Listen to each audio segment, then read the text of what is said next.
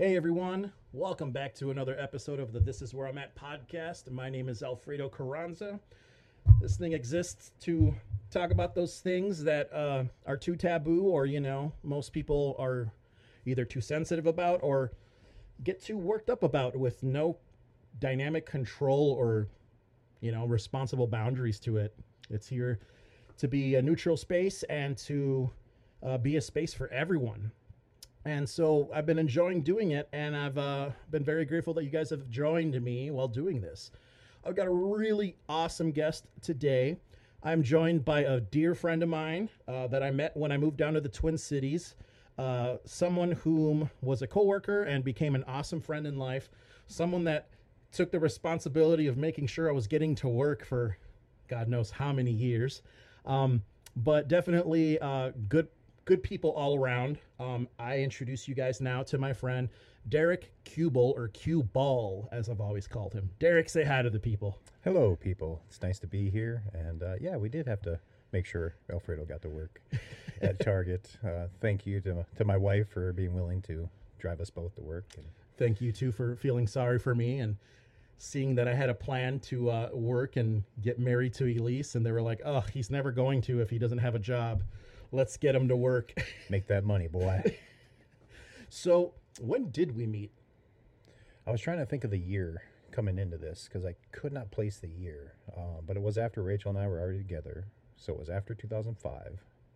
I moved down here in 2007, and I feel like Okay. I feel like I was in the Twin Cities for about a year, maybe close to a year before I met you guys, because it was right before. Was it right before or right after The Dark Knight came out?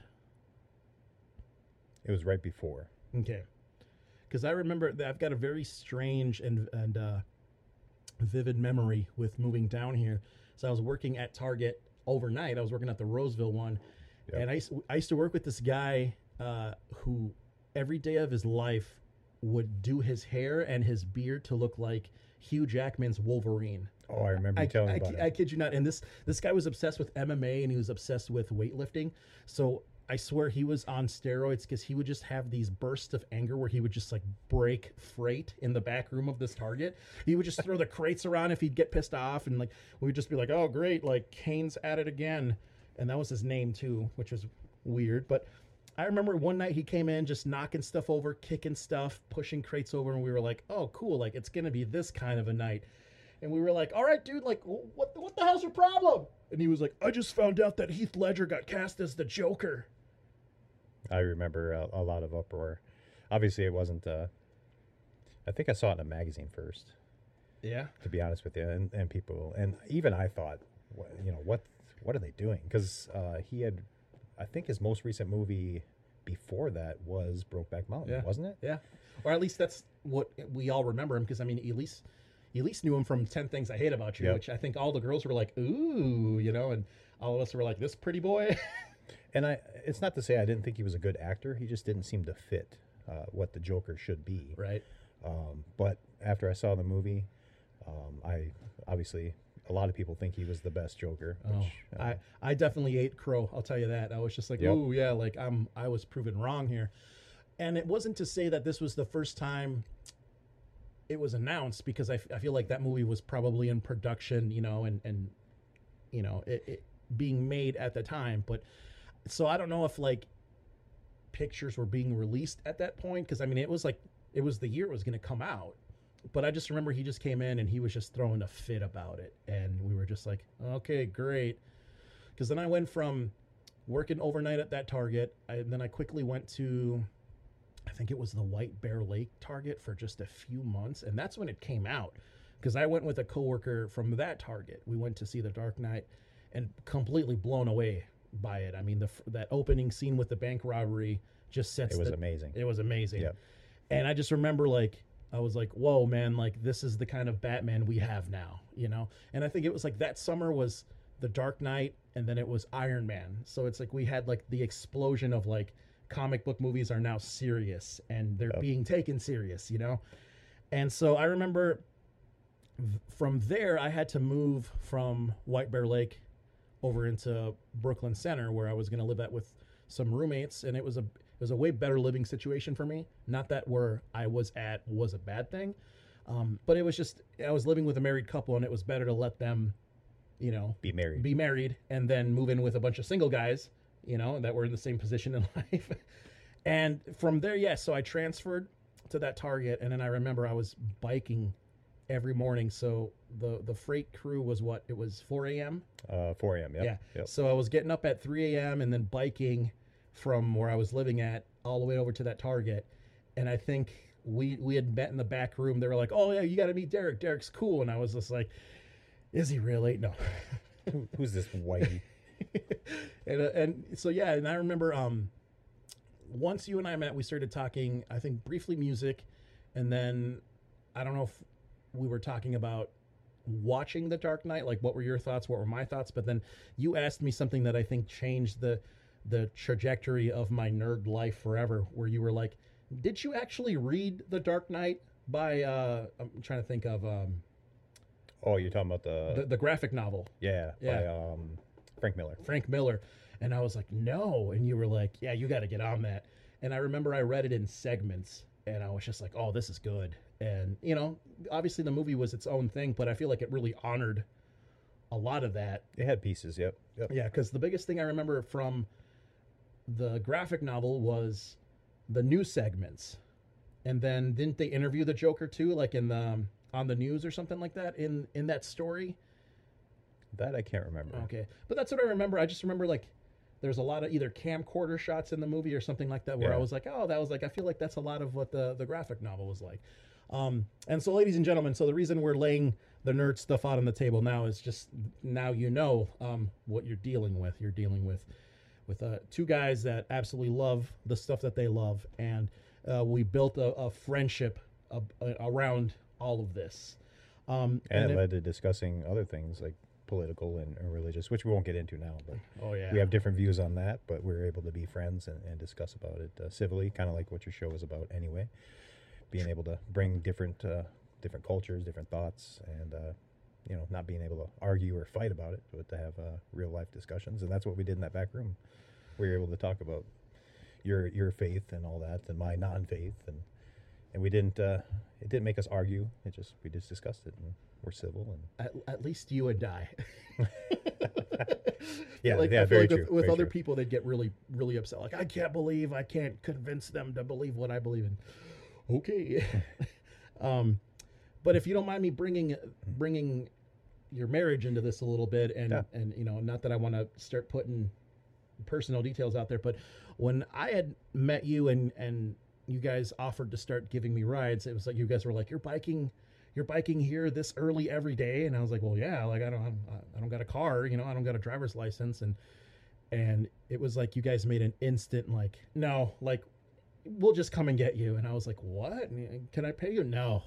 And that was the big, the first big thing where I was just like, "Oh, this is this is too good to be true." Like, nice people in a big city. Ha, sometimes it happens. I know, right?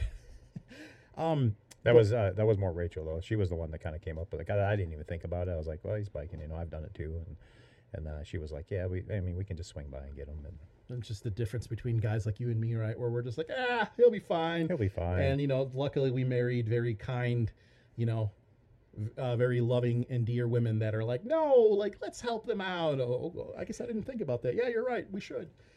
Um, one of the great things uh, that I feel led to our friendship being this vast and deep and and and this long is that you were like, so hey, what are your goals? Like, you know, why'd you move down here, and and why are you working at Target? And I was like, well, you know, I'm trying to get my life together and wasted a lot of my teenage years partying and doing drugs and I dropped out and I moved down here and I had just gotten my GED. I think that same summer that I met you. And it was just like, hey, so you know, the next thing is, you know, I I, I want to get my license and buy a car and eventually propose to, you know, this guy who would just become my girlfriend and we want to get married. And I think you did the very logical guy thing of like, well, how long have you guys known each other? And we were, you know, I was like, I don't know, like two years. And you were just like, and you want to get married? and I think I I and it wasn't it was unintentional. I, I swear I wasn't trying to like bring this out of the two of you, but I feel like by us having that discussion eh, uh, driving to work, I feel like it brought up you and Rachel and well, you know, what what are we doing? And and I'm not saying it was because of me that you guys got married, but like I remember you were like, ah, I'll never get married, and she was like, bullshit. she was like, I want to get married, and you'd, you'd be like, well, good luck with that, you know. And I'll be like, I remember I cracked a joke one time, and I was like, you guys will get married, and you were like, no, we won't. And Yep, I so was dead were- set against it. you were dead set against it, and so I mean, like, you don't have to talk about that, but like, how was it, you know, that you guys had known each other for that long, you dated that long, and you were just so at peace with the hey, well, we're together and it's going good, and you know, why ruin a good thing or why complicate it, like, because I feel like that's going to lead into our topic and our discussion of what we're going to get into today. Yeah, so she had always um, she she was against not getting married for the longest time, and then I think what really no, I know what really put me into that. Oh man, okay. Uh, I overheard her because we were out. I want to say she was talking to Sarah, Matt and Sarah, and I just overheard her um, in the other room say that she was she was fine, you know, not getting married. She had kind of come to peace with it. She realized that it wasn't it wasn't needed. We, uh, we were basically married. I mean, we lived together. We we did all the things married couples do. The whole, you know, the cliche thing. You know, it's just a piece of paper kind of thing. Yeah.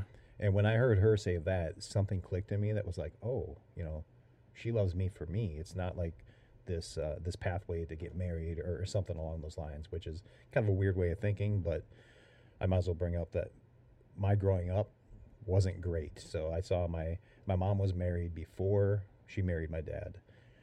That wasn't a great relationship, and that that leads into to what we kind of what we're talking about today. Um, and then they got divorced and uh, then she got married again and then they got divorced and my dad was married multiple times and it's just like i didn't want that for me. I didn't have a great view of what marriage was a real marriage. Like well, not that theirs wasn't real but a working marriage. I didn't have a view of that. So that's where my dead set was like i don't want that. I'm not getting married. It doesn't seem like it's worth anything for me. Seems like a lot more trouble than it's than it's worth. But when I heard her say that, and she was at peace with not being married, and this was this was shortly before I actually proposed to her. So we were coming up on six years being together, and uh, she was at peace with it, and that's what clicked in me. I was like, "Oh man, you know what? I want to get married. Yeah. I want to. I want to have this woman in my life forever." And uh, and I've always. I that's one thing I will be adamant about. If we were not to be um, forever. If we were to get divorced, I will not get married again because it was such a, a change in me to do this. I kind of want to honor that, Yeah. that she was the one that kind of changed me for that. So, um, but yeah, it was that moment that I was like, oh, okay. You know, Oh, this man, is what I want. You, t- you turned it into such a serious thing. As, as soon as you said, you know, hey, you know, like it clicked in me, I was going to say, reverse psychology, ladies and gentlemen, it works. Go try it out. End of the lesson. Have a good day. Um, but yeah, no, um, so I get that. I get the whole like it was such a 180 inside of you that it's like I don't know if I could go back or you know or if I could reverse that. That'd be a really hard thing.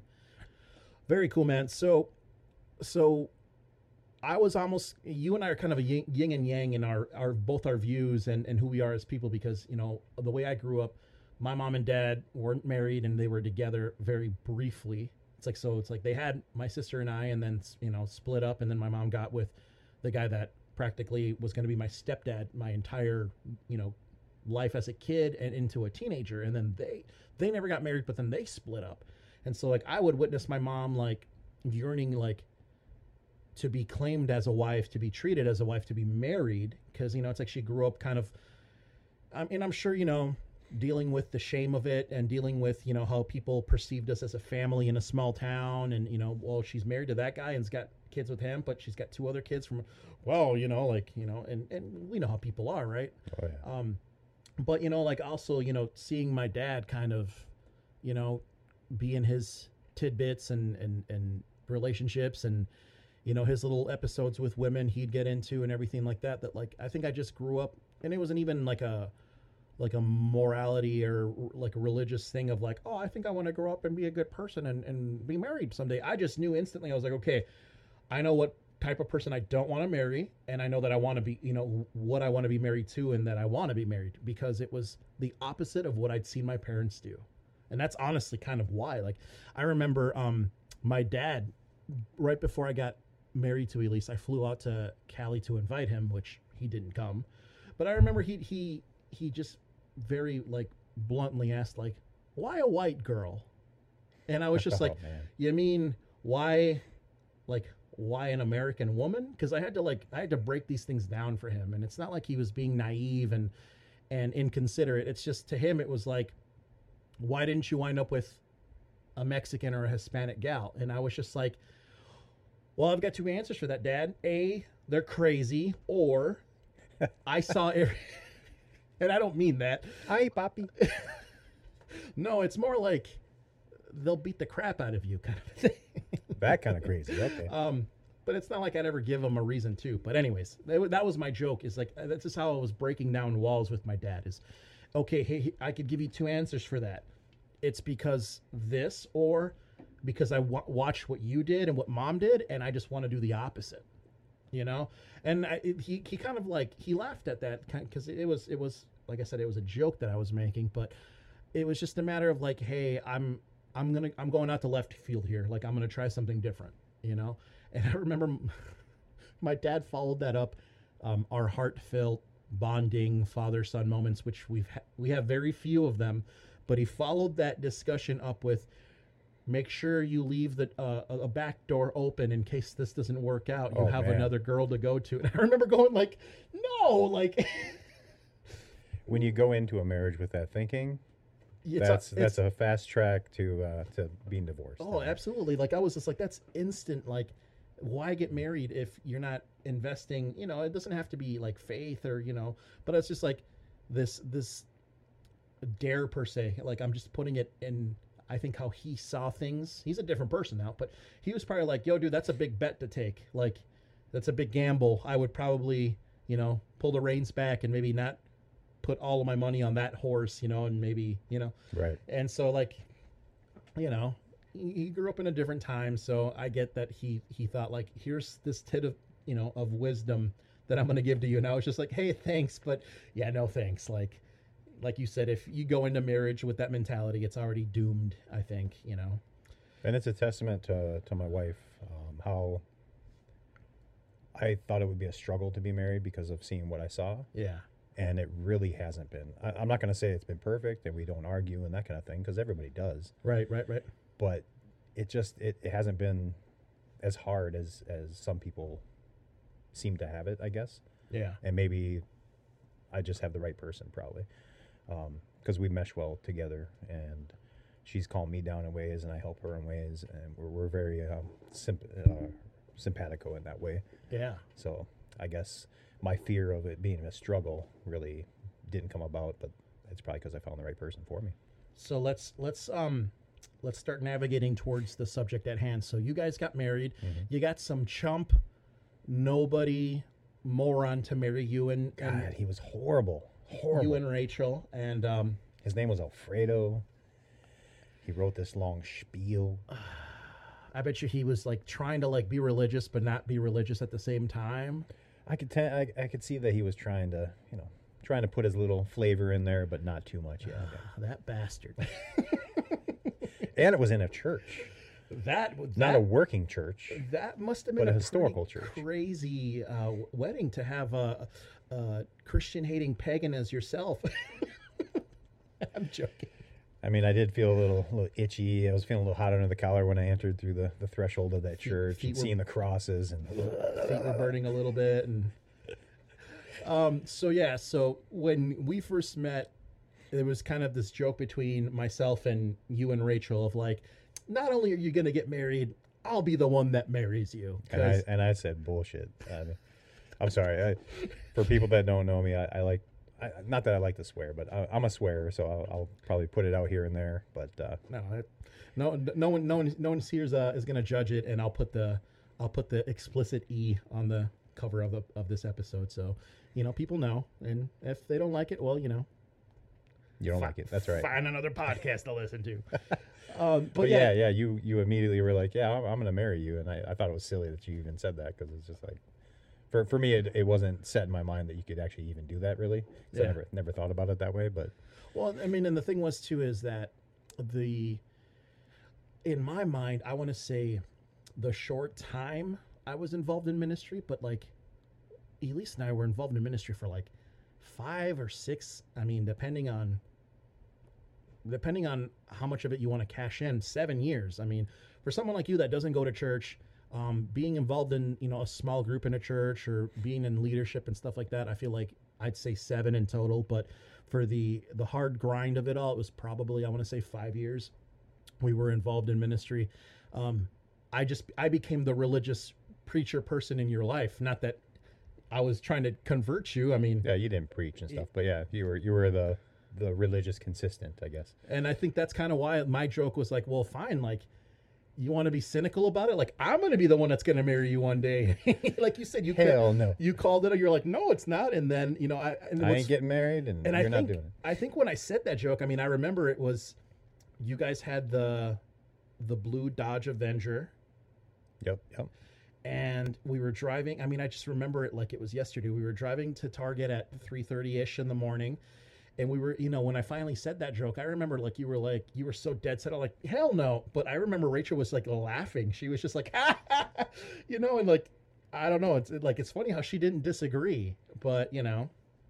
She was still uh, still dealing with uh, you know me not wanting to get married at that point, so And- she hadn't come to that point of uh, accepting it.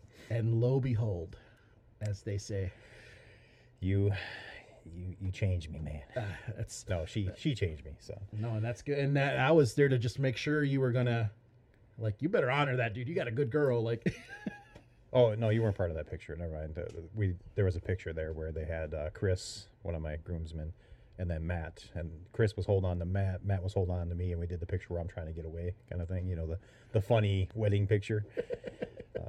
No, we we did take a funny one with uh, the three of us with with Rachel and you and, and me, where it was like I was kind of like either holding a Bible and pointing at my wedding ring, but I was Oh, doing the like y'all gotta get married, and you guys were like doing like the fight, like shut up, dude, like I was like, no. yeah, and that's what you were doing. You were doing like ah. That was a wonderful wedding, though, man. Thank and, And uh, I am very grateful to have been a part of it. Sorry, my, my MacBook just dinged something, but I don't care about what it was. But so yeah, so eventually you guys got married. Uh, remind me because I'm a burnt out ex dr- druggie that my brain doesn't work the same anymore. When was your wedding? October third of 2015. 2015. So you guys had already been together. Multi, I mean, Uh, it was 10 years. 10 almost years. almost 10 years. almost couple 10 months years. shy.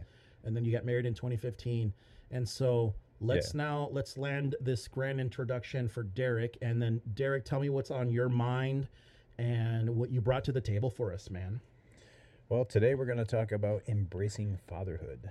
That was another thing I was dead set on not being at all. I didn't want to be a parent. I didn't want to have kids.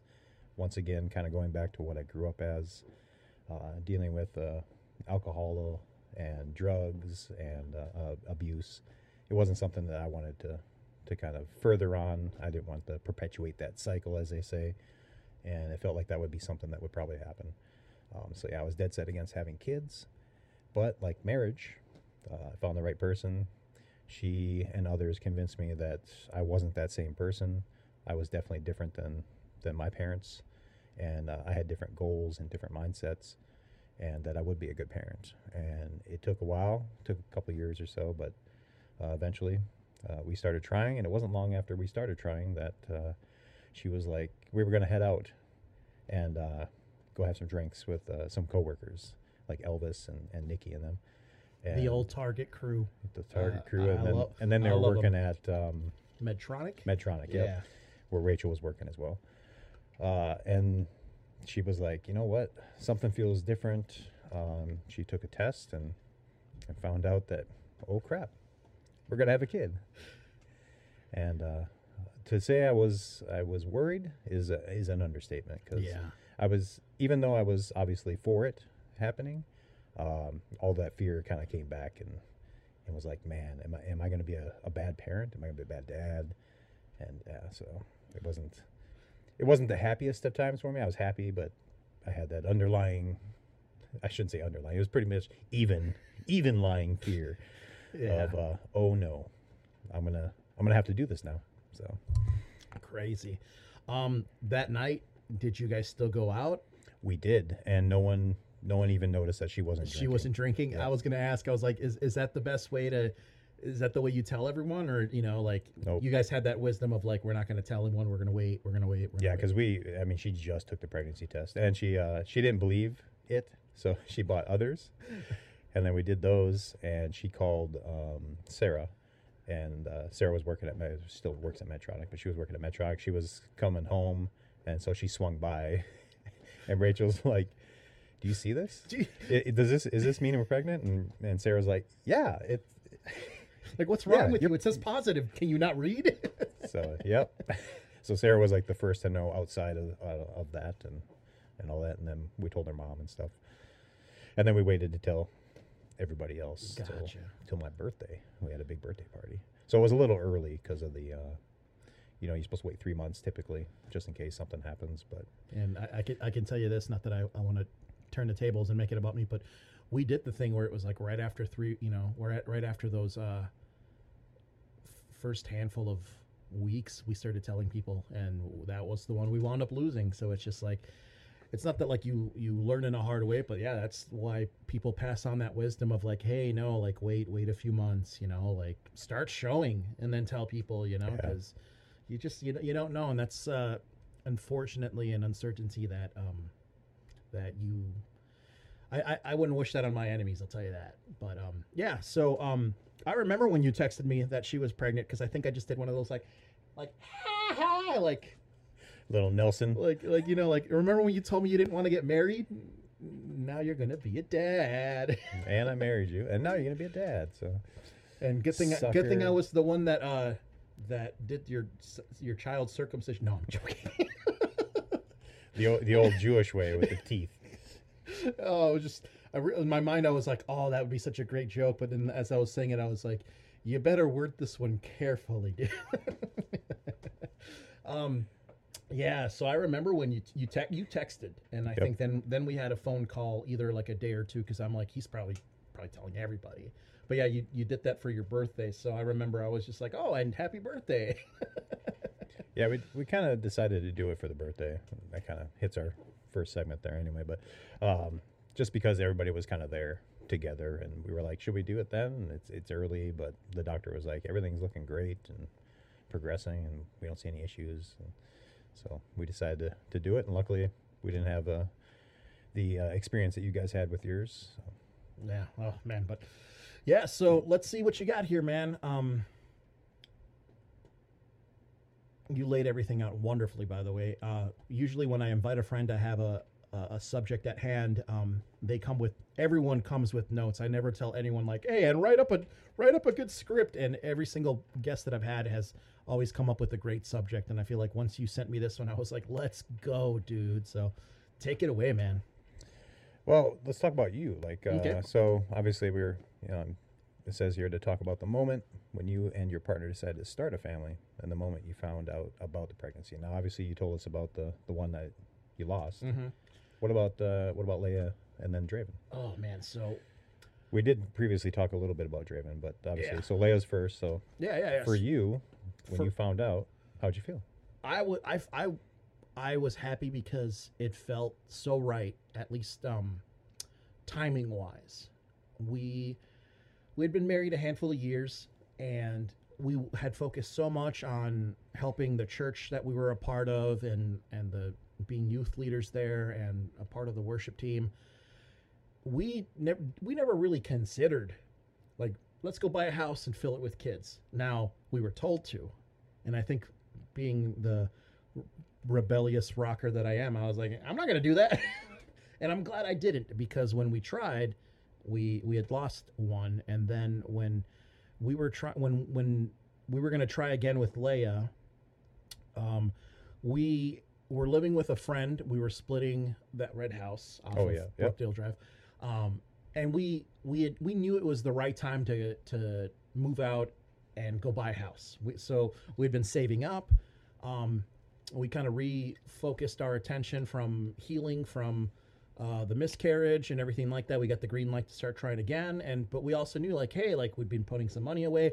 Let's go find a house. And so it was really cool because it's like I came back from working at this camp up by Two Harbors, um, up by Duluth, Minnesota, for the listeners that aren't. I remember you going to that camp. yeah, for the listeners that are from out of state or from other countries, and, and thank you all for tuning in because I, I see you guys. Um, so I, I came back to the Twin Cities and we told our roommate like, hey, we're probably gonna, you know, move out soon, and you know, like we're gonna start looking for houses, and so you know, just a heads up. He had he had just gotten married as well, so it was kind of cool because like his wife had just been moving in to this house that the three of us were sharing, and it was such a big, I mean, it was it was a big house for three people, but four was a crowd. So it was like Elise and I were like, no, like, not once were they like, hey, so uh, y'all thinking about moving now yet? Like, there was none of that. It No was if hints. any, yeah, if, if anything, it was Elise and I going like, hey, like let's let them, you know, like it, this is their time now. And so we started, um, we started trying, and she got pregnant. Same thing.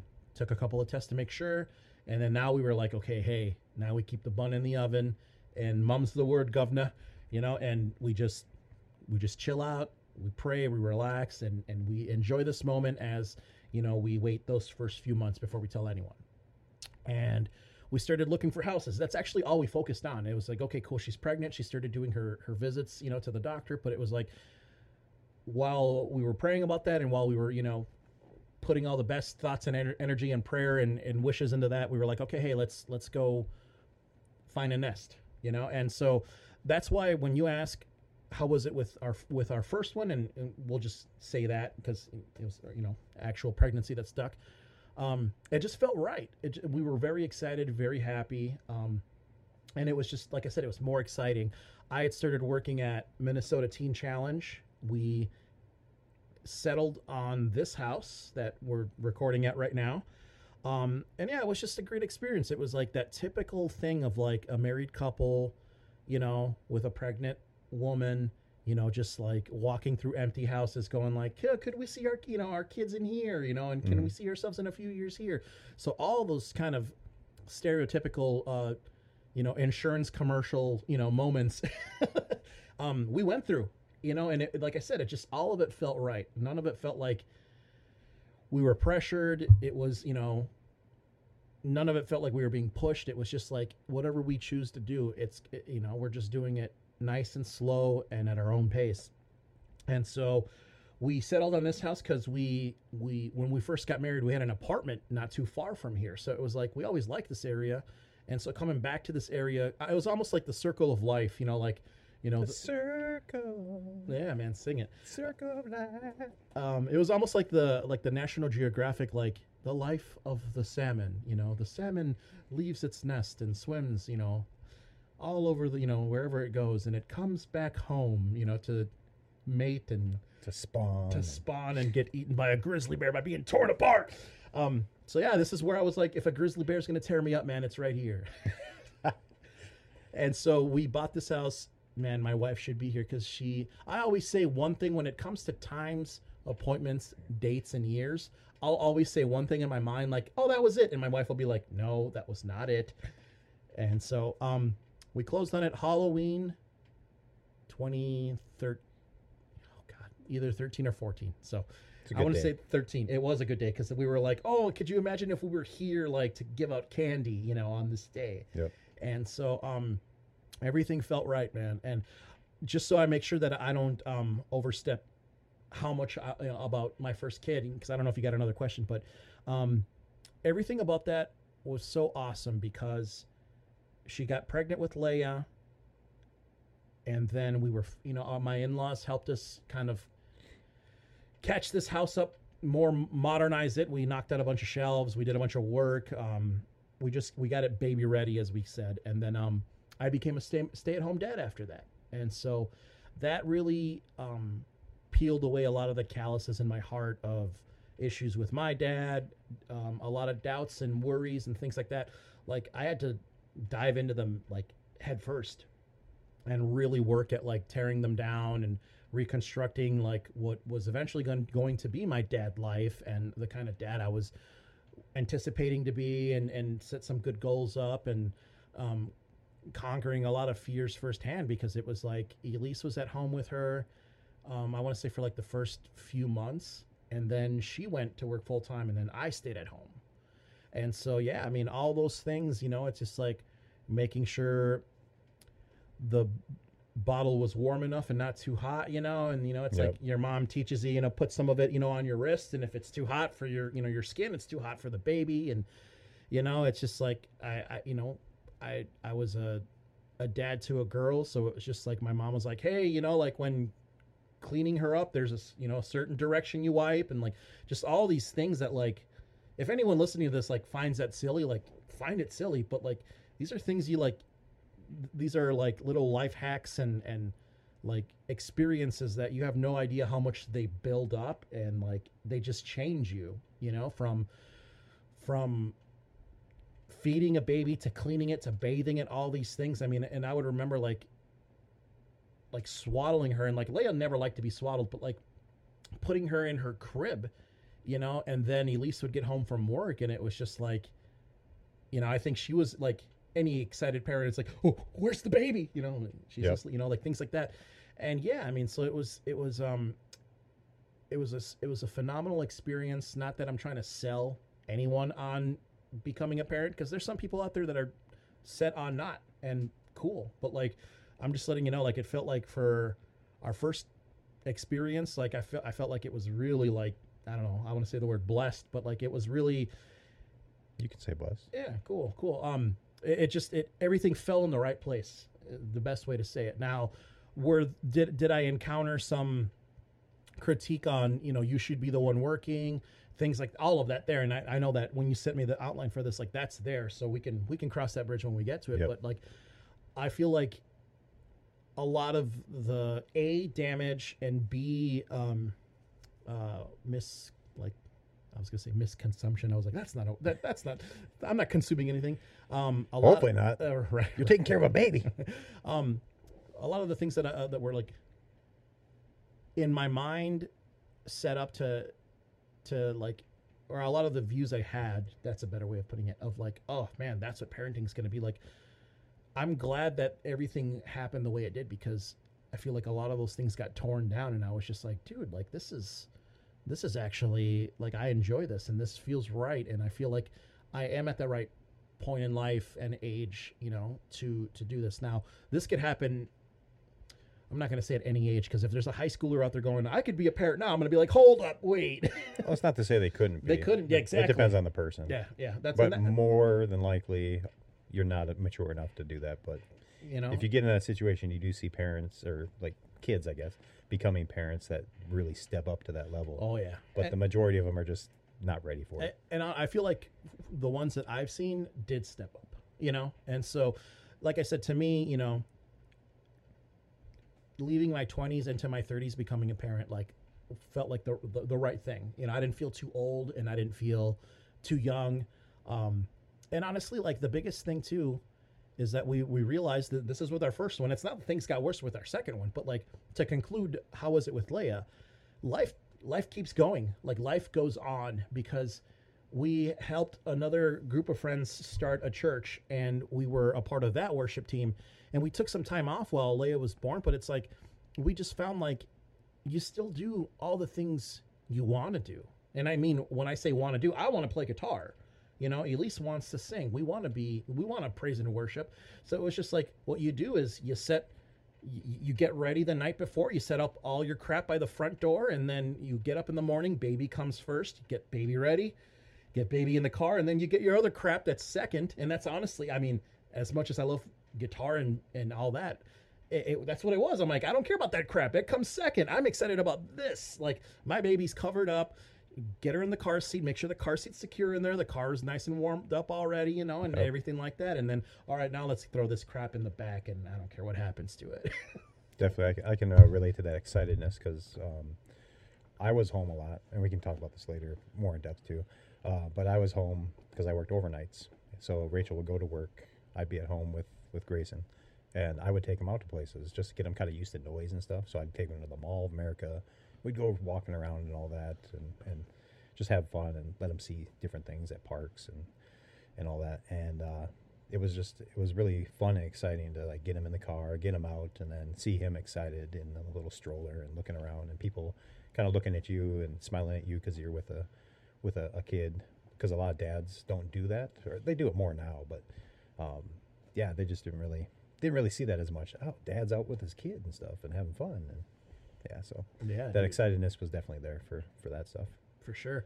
Yeah, I remember um, during the time I had become a dad, uh, the the president of uh, the the class I was supposed to graduate from. So obviously the high school I went to, um, I dropped out, but it's like I still stayed in contact with a lot of those people. Like I had the class president reach out to me and be like, "Hey, we're having our ten year reunion. You should come." And there was a part of me that's like, I was like, "Why?" and they were like, "Dude, because you know, like you made it. You know, like you made it in life, and you know we're all still here, and it'd be great to just see everyone in in, in adult form." And I remember I was like, "Yeah, sure." And so I actually I, I had one of those moments like that with Leia too. That I packed her up. Elise was working. I packed I packed my kid up. We listened to uh, all of the soundtrack for Revenge of the Sith. and I remember just like Leia in the back, like holding her feet in her onesie, just like you know, just. And I could see her through my big, you know, aftermarket mirror that you put in, you know, your, you know, your rearview mirror because Yep. you know you're a parent now and you need all those little things like that. And I remember I dropped her off with her grandparents because Elise's parents live in Fergus Falls and Pelican Rapids is uh, about a half hour north of that. And I remember like meeting up with everyone from my graduating class, and and that was a wonderful experience too. But like that was the thing I had to boast and brag about. Was everyone's like, "What are you up to?" And I'm just like, you know, like my old iPhone back then. You know, I was just like, "Look at these three thousand photos of my baby who's not even a year and a half old right now." You know, like and yeah and so like i said to me like i felt like it was just the it was the perfect time for it and and i remember i i ran into some old friends and schoolmates that like weren't parents yet that were just like i think they did the thing where they were like oh man if alfredo can be a dad and be happy about it like i'd be really great at it like if This guy can if be this loser He got married to a woman, and he's a dad. he he's got an an illustrious career at an IT company and owns a house and has paid off a truck. Like what this? but I really do think some of them went through. Like I could see that. Like as I was like showing them pictures of my kid, they were just like, "Man, if he could do it, I could do it." Because then I feel like a lot of people that were my age, I feel like that's when a lot of them like bloomed into like you know, becoming parents. And I'm not saying I had anything to do with it, but like I said, I just felt like the right time. I felt like Elise and I were never the kind of people that were we were like we want to travel, you know, we want to do all these things before we settle down. Like, if I'm being real with you, it just felt like we couldn't. Like we like there was so much expected of us for the church that we were a part of that we were just like we had no time for that. What do you mean go buy a house and have kids? Like you're telling me to do that, but you're telling me to be here six nights out of the week. Get out of here, dude. You know. So so Leia was easy for you, Le- well, Leia was easy as far as as the announcement, the expectation, that kind of leading into to her being her, her being born. Yeah, but it's it, it- I say that to also say that Draven wasn't a problem um, with any of that as well. I know that some of your notes too uh, talks about like going through the pregnancy and everything like that. I feel like you know with Leia we were scared, but we had high hopes. You Mhm. know, and, and and all of it paid off well. Um, and it just felt like with Draven, it was just like Elise was such a trooper. She was so tough that she was like, I got this, you know. And it was just a matter of like, you know, still make yourself available, Alfredo, and still be there at the drop of a hat if she needs anything. But like, it was also like, I could take a step back because she's such a tough and independent woman that like I also didn't want to like take any of that away from her either. Right. Um, I know we talked earlier briefly though, but uh, like Leia, you didn't have any reservations about because it was a girl. But with Draven, oh yeah, yeah. that came back, and that's kind of what this is about. Is like that finding out he's a boy. Oh yeah, no, and and and, and thanks for bringing that up because um I would have forgotten to get into that. With Leia, it was like it was that whole you know, and I know you can't attest to this because you, you're you're the father of a of a of a boy, but Just one, one child. I'm too old to have another. um that's not true, dude. M- Oh, M- no, Mick, it- Mick, true. Mick Jagger's still getting young models pregnant. Derek, you no, I'm joking. He he also has that uh, that Mick Jagger money. Yeah, to- that's true. To help take care of those children. Um, what was I going to say? Um, with Leia, it was the typical like you know, daughter has the dad wrapped around the finger thing. But like I said, it's everything that I needed. I went my entire young adult life, you know, trying to be more tough than I was. You know, when you're a punk, when you're the goth kid, when you're the metalhead, it's like everyone walks around just with this like smug like uh, Robert De Niro kind of, you know, like look on their face, like, you know, don't you even try it there, buddy. And you're a Slipknot fan, you know what I'm talking about, right? You know, oh, you guys think you're tougher than you. I'm joking, but you know what I'm saying? Like it was, um, it was, it was the right thing for me to to have all the the pink, you know, and all the the girly things that came with um, having a daughter. That it was it was the right thing for me because it was it was time to shed that skin of you know you've got no one to impress now. You no longer live for yourself, Alfredo. You are here for this child. So to me, you know, putting on a fun dress for her, you know, when Elise was at work, but we were going somewhere, you know, making her look pretty, combing her hair, you know, things like that. All that to me, like I needed that. Like I really needed that, and it saved me. If if we're gonna just make this a really preachy thing, um, but once we knew we were gonna have you know try for another one, and we found out it was a boy, like yeah, we were excited, but there's a part of me that's also like I had not had one right relationship with the father figures that I had in my life, and you know, and this is something that I feel you you had in your um your synopsis as well, but parenting with what it was and what was expected of you know being a parent versus the tools and everything you and I now have. Yeah, know, when of we grew up, what, Yeah. what parenting was viewed what, as. Yeah. what parenting was viewed as viewed as versus like how you and I are parenting now. Um, it's such a different thing, and so like there was a part of me that like I was learning that then with our second one, and Elisa and I did this really cool thing too, where when we got pregnant with uh, with Draven, we went on a heavy metal cruise. no, that was actually what I was going to say. We did. We actually went into marital counseling, and and what was great is that we weren't going into marital counseling because it was bad. People always see, you know, counseling as oh you're getting consult, cons, you know, consultation because something's bad or you have a problem and you need it fixed. We were just like, I'm one of those people that, Yeah? uh, not not fully, but early on, I was like, you know, I don't want to do counseling because that's just it means I have problems, and, Yeah. and I don't want to share those problems with somebody who doesn't know me, kind yeah, of thing. oh for sure, for sure, I, and I- and I get that. I'm better now, though. But what we did is we went into marital counseling um, just because we were like, hey, you know, like we we've had a, you know, a year and a half, two years of being parents and loving it, but we also had to learn so much more about ourselves and each other because it's like we we were no longer just husband and wife. You know, she was no longer my my friend who became my wife. It was like that is the mother of my child and I'm her husband, but I'm also like I am a parent here. I'm co-parenting with this person. And so when we were breaking this down to the guy that was going to do our marriage counseling like he was like, "Hey, I love it." He was like, "That's great." And he, and he said, "I wish more people did that because he was just like, you're just getting an oil change for the machine, you know. There's no, there's nothing wrong with it, you know, but there's no check engine light. But you guys are just, you know, we're stepping into having a, fa- a, a bigger family now, and and you know, we just want to make sure we go into it, you know, not carrying anything bad, and and if there's any any residual um, old oil in the machine, that we get it all out before you know we fill it fill her up again. And so, um, one of the biggest big things I worked on was just um, let's be our own parents. You know, like we had all the help in the world with her parents and all the offers, which no complaints. But I was just like, hey, like we got to learn to really like figure things out for ourselves, especially now that we're gonna have another one. And so, um, it just it was a really deep dive into myself because, as I mentioned a little bit ago, going back to the problem, I had not had one good relationship with any of my father figures. I had a, a spiritual mentor that I chose to call dad because he was actually being a dad. You know, he Yeah. he would tell it how it is. He would be tough on me. He would encourage me to be tough. He'd encourage me to stand up for myself. But um, it was also, you know, Bible based, you know, tough love. And once again, I needed that then because I'm I'm coming off of drugs. I'm a high school dropout. I'm trying to not not that I was ever a womanizer, but you know, I'm trying to not sleep around. I'm trying to not do all these things. I had met Elise. I wanted to get things straight. So it's like this guy for several years was kind of that mentor. Um, and so when Draven was born, you and I were working at the same company. Um, and he was born, and I was just so scared to hold him. If I'm being very honest with you, it was just like, hey, no, I love him. And I wasn't. I was actually originally gonna say I love that thing, you know. But like, no, that, that was that's my child.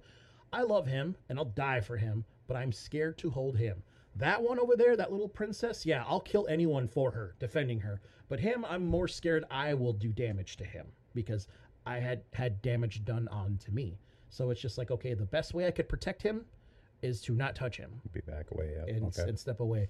And and folks, clearly that that was a problem, and and that that was something that needed to be uprooted, and there was a lot of healing that needed to happen with that as well. And so, um, the first three months went by, and um, I feel like Elise picked up on it right away, but Elise was doing her best to help me out with that, and so oh, so it was like three months where you kind of yeah, you were somewhat hands off. In, I mean, in and, a way, and it's not like you know every single time he cried, you know, Elise took care of it. Every single, you know, you just had that anxiety when you did it. Yeah, and I'm sure if my wife was here, you know, the way women do, you know, she he, she would scoff and laugh, and she'd be like, "I pretty much did do everything," and she's got every right in the world to say that because I'm sure she probably did. Um, but yeah, just she picked up on it, and she she was very um, she's very sensitive to that, and and knew that that was something that was a hurdle that was in front of me, and I wasn't gonna like not jump it, but like I sure took way too long to like just take a deep breath and run at it, you know, because now Draven is going to turn seven here in a few days, and like every single time I see him, I'm just like, I didn't hold him enough, you know, like, and that's you know, and she's like, dude, you've still got so much time. Go with him now. Go play with him now. Go do things with him now. And one of the things that when she listens to this, I know she's going to probably yell in agreement is she, is she always says like, come out and do things with us as a family, because. If anything, I like to come here. family time. Yeah, I like to come here into my bat cave and I like to decompress and be alone. Where it's like, I'm very similar. Yeah. yeah, they're across the street at the park, you know, just doing. And to me, I'm like, well, you do that every day, you know, like. And so, what what new memory am I going to make going to the park and hanging out there and talking to the neighbors as the kids play? Like, But you do this every day, right? I know, right? Yeah, see? Yeah. for sure, for sure. same sure. thing. Same thing. Yeah, El- Elise is probably going to be like, that Derek, he had some good points. um, yeah, but um, that was uh, that was that was a hard thing for me to do, and and as I'm mentioning now, and as I'm kind of opening up to you guys, like.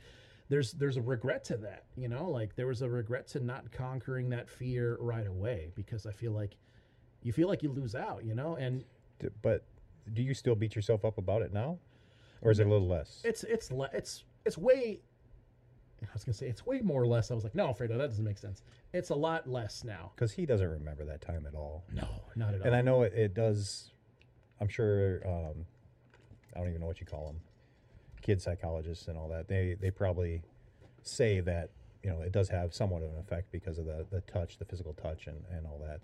But he doesn't actually remember those things. So you're spending time with him now. Yeah. I, I just wanted to see if that was the case. oh no, no, no. And, and thanks for checking on that, man. Yeah, dude, you can put me under the microscope in the spotlight, flip this podcast on me, and make me the make make me the, the the the subject target. Um, yeah, no, but I mean, like you know, even now, like when I'm doing stuff like this, like you know, he comes and hangs out with me if I'm if I'm playing a game and if it's nothing too, you know, not that I play ultra violent video games, but you know, like to just let him come and hang out, let him come sit on my lap, like things like that, because like those are things that like I couldn't I couldn't do with my stepdad because my stepdad would be like, dude, like leave me alone, get out of here. Not that I'm painting him to be this terrible guy. He was a guy that took in, you know, two other kids that weren't his. You know, like I, I if anything, I give him the credit of of doing what he did. Right. Um, but you know, like there was, you know, that quality time like that. Like I, would- I'd be more scared to ask my stepdad if I could go with him to the hardware store, you know, more than you know anything else because it was just like we didn't have any of those moments, and so those are the kind of things that like I had to deconstruct with my own son, where it was just like, hey, dude, I'm going here, let's go, and he like at the drop of a hat, he's like, okay, you know, and like, and so, and even like so across the room over there, I've got the two, the two lightsabers that we built at Disney World, like even just memories like that where it's like there was a, a point in time where Draven and I broke off the group just ourselves. And I remember just like really making that a core memory Mhm. of you know like we rode the Dumbo ride together and things like that you know and I was just telling him like what I remember from when I was his age and I went to Disneyland in California and like I was just like dude the only memory I have is that we were poor and we couldn't buy anything so it's just like we're here whatever you want dude you're gonna get And when you tell a seven year old that they can get whatever they want at Disney World, they go crazy. And Disney World is a lot more expensive than Target or Walmart. Oh, yeah, it is. Um, but yeah, so so when you ask like you know, do I still beat myself up? Does it still happen? Like, I think I'll always have that regret, but it's not it's not a condemning you know negative thing where I I'll mope and get depressed and stuff about it. It'll just be more like if I can share that experience with anyone that I know is, you know, telling me, "Hey, dude, you know, I've got my girlfriend or my wife pregnant, and you know, I'm gonna be there, but I'm scared." Like, the that's the first thing I think I I would talk about is, "Hey, here's what I went through, and here's a problem I carried into that, and whatever you can do to get it out, like I'll help you, or let's get you connected to someone that can, because trust me, you want to go into that." as willing and as happy and as excited as you can be because it doesn't stop after that. You know what I'm saying? It does not, no. Yeah. It doesn't. and so so so let's let, let's ask that with you then. So when you guys announced it, you know, on your birthday, and so tell me about um, going through the pregnancy with Rachel, and and let's let's have your take on it. Yeah, that's kind of the next part there, the the whole the pregnancy journey. Um, so yeah, to touch on that, um, we announced it, and like I said, I was I was definitely apprehensive and had anxiety about, you know, I wanted to be a good parent, and I just I felt like there was that chance that I wouldn't be, even though people constantly told me, you know, I'm going to be, you're going to be a good dad and this and that, because they saw me with their kids. I was able to have friends that had their own young ones and stuff, and they saw me play with them. And I'm, I'm a very kid like in my own nature. When I'm with kids, I'll get down on the floor with them, I'll play with them and all that. And that transfers. If, if I may, um, I never saw you with somebody else's kid, but like you were you were my supervisor for how long? So for me, I'm like you're a natural leader, dude. Like you're going to be great in your marriage and as you know, as a parent. And but I think I was telling you those things when you were like, I'm never getting married. I'm never going to have kids. Right, So yeah. to you, you were just like, you're just saying that to say that. You, you're just trying to push me in that direction. no, I appreciate you saying that. Uh, um, but that's how I saw it. So when you told me you were going to be dad, I was like, yeah, he's going to be great at it because I'm like, he knows the kind of dad he doesn't want to be, and the kid's a dude leader. He's going to step up. So I always saw that. And at that point, I don't think we really talked uh, much about my upbringing. You know, uh, I grew up poor, and you knew that I had some issues when I was younger, but I never really delved into the things that went on and stuff, and the abuse and that kind of thing, dealing with that. So You you didn't you didn't know that I went through sexual abuse till the you- podcast, the- the- I, I talked about it. You were like, you went through that, and I was like, have we not talked about this before? no, And you and I, we- we've talked about, we've talked about. I mean, if and once again, I don't mean to put all your, stuff, but I mean, we we talked about like dealing with witchcraft in our families. Like, we talked about why we ran towards religion or run away from it. Like, we've talked about some pretty heavy things, and I feel like that was the one thing that like. When you you were like, dude, you talked about this on your podcast. I didn't know that. I was like, what do you mean you didn't know that? How long have I known you? Like, it's just not something that really comes up in natural conversation. I oh, assume, for sure. like witchcraft does. You know, witchcraft is always just natural conversation. Um, but yeah, so I, I dealt with that that fear of of just kind of perpetuating the cycle of of all that. And even though I didn't have a problem with alcohol, I mean, I would get drunk and you know I'd, I'd overdo it, but it wasn't like I was doing it to hide from anything. It wasn't like I was It wasn't your crutch. needing to drink. You just like the party. I, d- I did I do like to party. I, I don't anymore as much, um, and that happened after uh, Grayson was born. Is that I really kind of slowed down on the drinking, and it wasn't a, a conscious effort. It was just like, hey, you know, I Well, I mean, do. and, and and I remember like you and I met up once or twice to just like, as you and I now call it, grab a beer.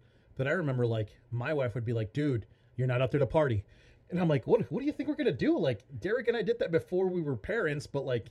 You know, like we'd go out and have a few drinks, you know, a- after work or something like that. But like, I was like, no. If anything, this is just more like we just need the time, you know, as as friends to like hang out just and kind of nerd out and crap. yeah. Yeah. And I don't know. I mean, I don't know if you went through the same with with Rachel or not, but I feel like Elise was like, dude, like you're not out there to party. Rachel said the same thing. Yeah. Yeah. But I'm a I'm a notorious quick drinker of everything, like water, pop. Um, oh, I actually you- said pop. I usually say soda. you you brought three energy drinks here, so yeah, I did. You don't have to tell me that. so it's with everything. It just kind of goes down quick. Um, but yeah, so I, I had that fear, and uh, and then it kind of faded away a little bit uh, as the pregnancy went on. And to be honest, we had a really fairly easy pregnancy. Yeah. Rachel didn't get sick. Um, she didn't have any weird pains. She didn't have any kind of like gestational diabetes or anything like that that you you come across with other people. So uh, we got lucky in that regards. Um, it could have been the other way. And then uh, the only thing we had to deal with was uh, fibroids. okay. Um, and that could have been an issue if they had to do a C-section. They I were they were kind of worried about that, but I, I think I remember you guys talk like talking to me about that. I I, I, Yeah. remember, I don't remember seeing Rachel pregnant a lot when you guys went through the pregnancy, but I remember there was like one or two times where I think that was the only thing because we were like, "How's it going?" You know, because we we'd gone through it as well. So and I maybe because it was so easy, I really didn't have as much involvement as someone else might. Like it, it's not like I wasn't there to help her, but she didn't really need a lot of help. Um, I would do things if she asked me to, and or I would put them off until she was like, "Hey, can you do this?" I'm I'm a procrastinator, so that's just how it goes.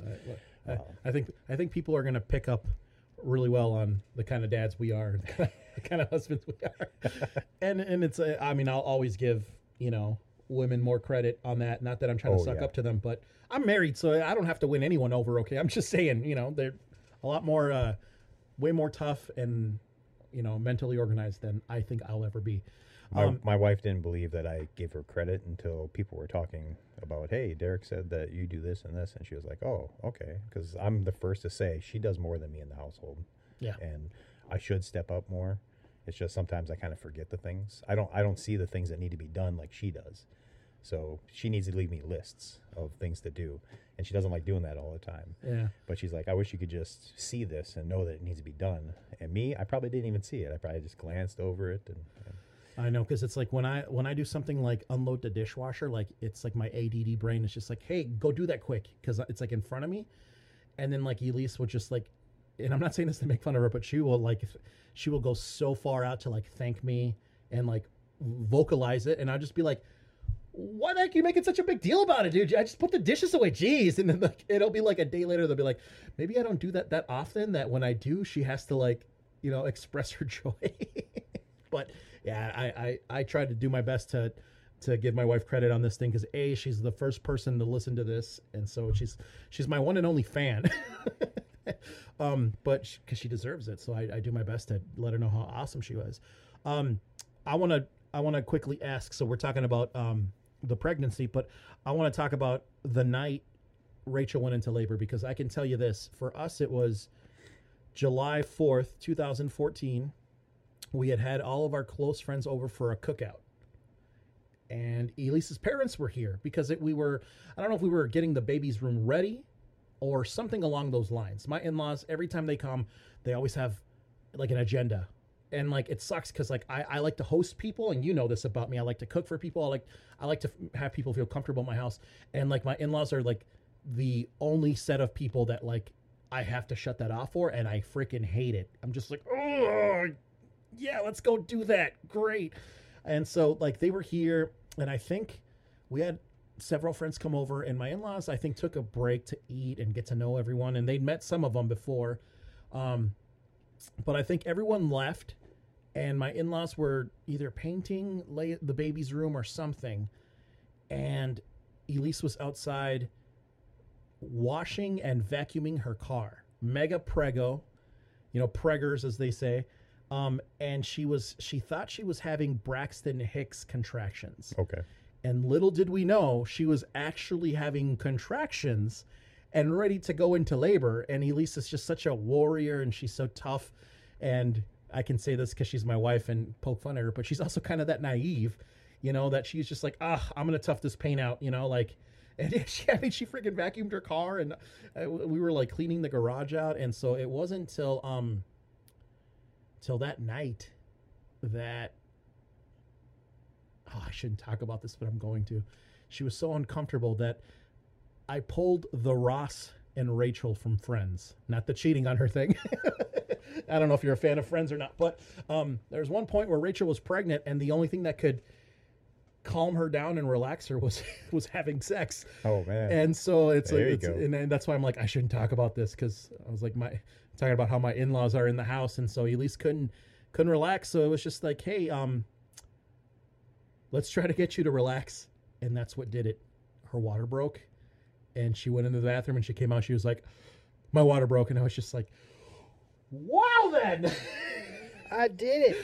and um and yeah so we i can't remember if we had a bag packed or not but i think we quickly got our stuff together and we had to wake up her parents like we were it, it- We gotta go. we gotta go hey and they were like oh oh, you know, they were obviously ecstatic, but they were like, oh, go, we'll hold down the fort.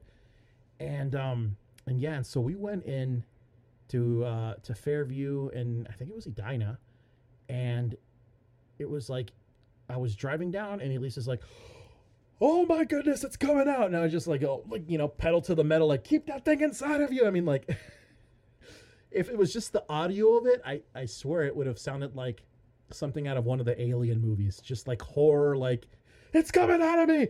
Oh God. and um, we got into the we got into the hospital. We went up to the I don't know the maternity ward or you know the the the baby delivery area. Yep. And as soon as we walked in, she was like, "It's coming out!" And like the receptionist quickly like turned at us, and then like I I, I swear out of thin air, out of drawers, out of the ceiling tiles, every available nurse just popped out like, "Hold it in," and then like quickly went back into the drawers and ceiling tiles and vents and they brought her a chair and they immediately got her into into the room where she was going to be at. And i think it was so last second and it was a matter of maybe two hours not even that leia came. Because i don't even think elise's doctor was here. I think she was on vacation and then was like well you know you're not due for another two weeks you know and, Right. and but yeah i was like nope yeah, baby came and I don't think it was a matter of weeks, but yeah, it was just it was a matter of it was so last second that it was just whatever doctor was available. And yeah, I remember um it was so last minute Elise couldn't get an epidural, which I think she wanted to. I think I think the idea of the pain and everything which is why it has to be a woman's choice like if if she's choosing to have a kid and she's terrified of that pain, yeah, please do what you can to not have to feel all that. Right. And I think for us, it was a matter of it was so last second and so abrupt that she couldn't. They were like, eh, nope, you're going to have to go through it. And they were like, Dad, you're going to have to help her. And if you pass out, we're not going to care. Wherever you land, you will stay and we will tend to baby. And, That's fair. and that's right? uh, totally fair. Yeah. Um, so yeah, I mean, I remember um, Elise did so awesome with the breathing and the pushing and everything like that. And once Leia was out in the world, Leia was just like, I just we just remember feeling so um. What's I, I gotta explain this right? Watching Leia be held, and watching her being like, "Whoa!" Like this is the world. Like there wasn't crying. There wasn't. There was a few the few you know whas, but like I think once like she started seeing lights, and I'm I'm assuming you know the shapes and and lights and shadows that a baby sees, you know, with all the goo on them and you know their eyes. Yep. We were just like Alien like. well alien like but i think like we just gave life such a matter of like demanded respect of like whoa that thing is sentient that thing is it knows it's alive and i shouldn't say it sorry but i'm just trying to She. paint a She Yeah. folks, she. and that's exactly it we were just like whoa like she knows she's here you know like and she knows that you know She may not know what this is, but Yeah, and we were just like watching her be so like taking like it's almost like this this infant newborn infant was just taking it all in, and we were taking that in. We were just like, whoa, like and I, Lisa and I looked at each other, you know, and like just getting emotional. But we were just like, look at her, wow, you know, like, and yeah, I mean, it was just a, it was just a wave of emotion, and um. To turn a serious situation into a terribly uh, ill and ill-timed joke. I remember there was one point throughout the night. Um, the nurses are cleaning the baby up, uh, wrapping it up, getting you know weight and measurements and everything like that, putting it under the what I call the French fry lamp. oh yeah, yeah. Um, I remember I walked around uh, one side of the bed, and as I was crossing the middle of it, I was like, "Oh look, there's a bucket on the ground. What's inside? Take it away! Take it away!" that was the uh, the I- insides. I called it the chum bucket. and um, yeah, you fail to realize that um, the baby is in a bag of fluid and how much it is. and how much it is. Because I remember baby came out, and after baby slipped out, you just hear whoosh. yep. And it I was got to just- see that. You got to see, yeah. Mm. I got to see that off to the side, and I remember I was the only thing was is I wasn't expecting that. Um, the baby coming out is something I was like, oh, I, I need to see this, you know, like. But it was what came afterwards.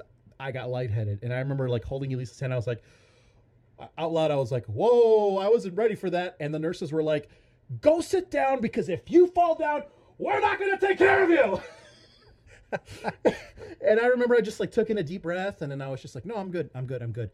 And yeah, I mean, and that's that. It was like from that instant is when we were wa- watching the baby just alert, and so um, yeah, man, the night went on, and so she would have been born July fourth, but it was into it was well past midnight, and I think it was like maybe 1.30 in the morning.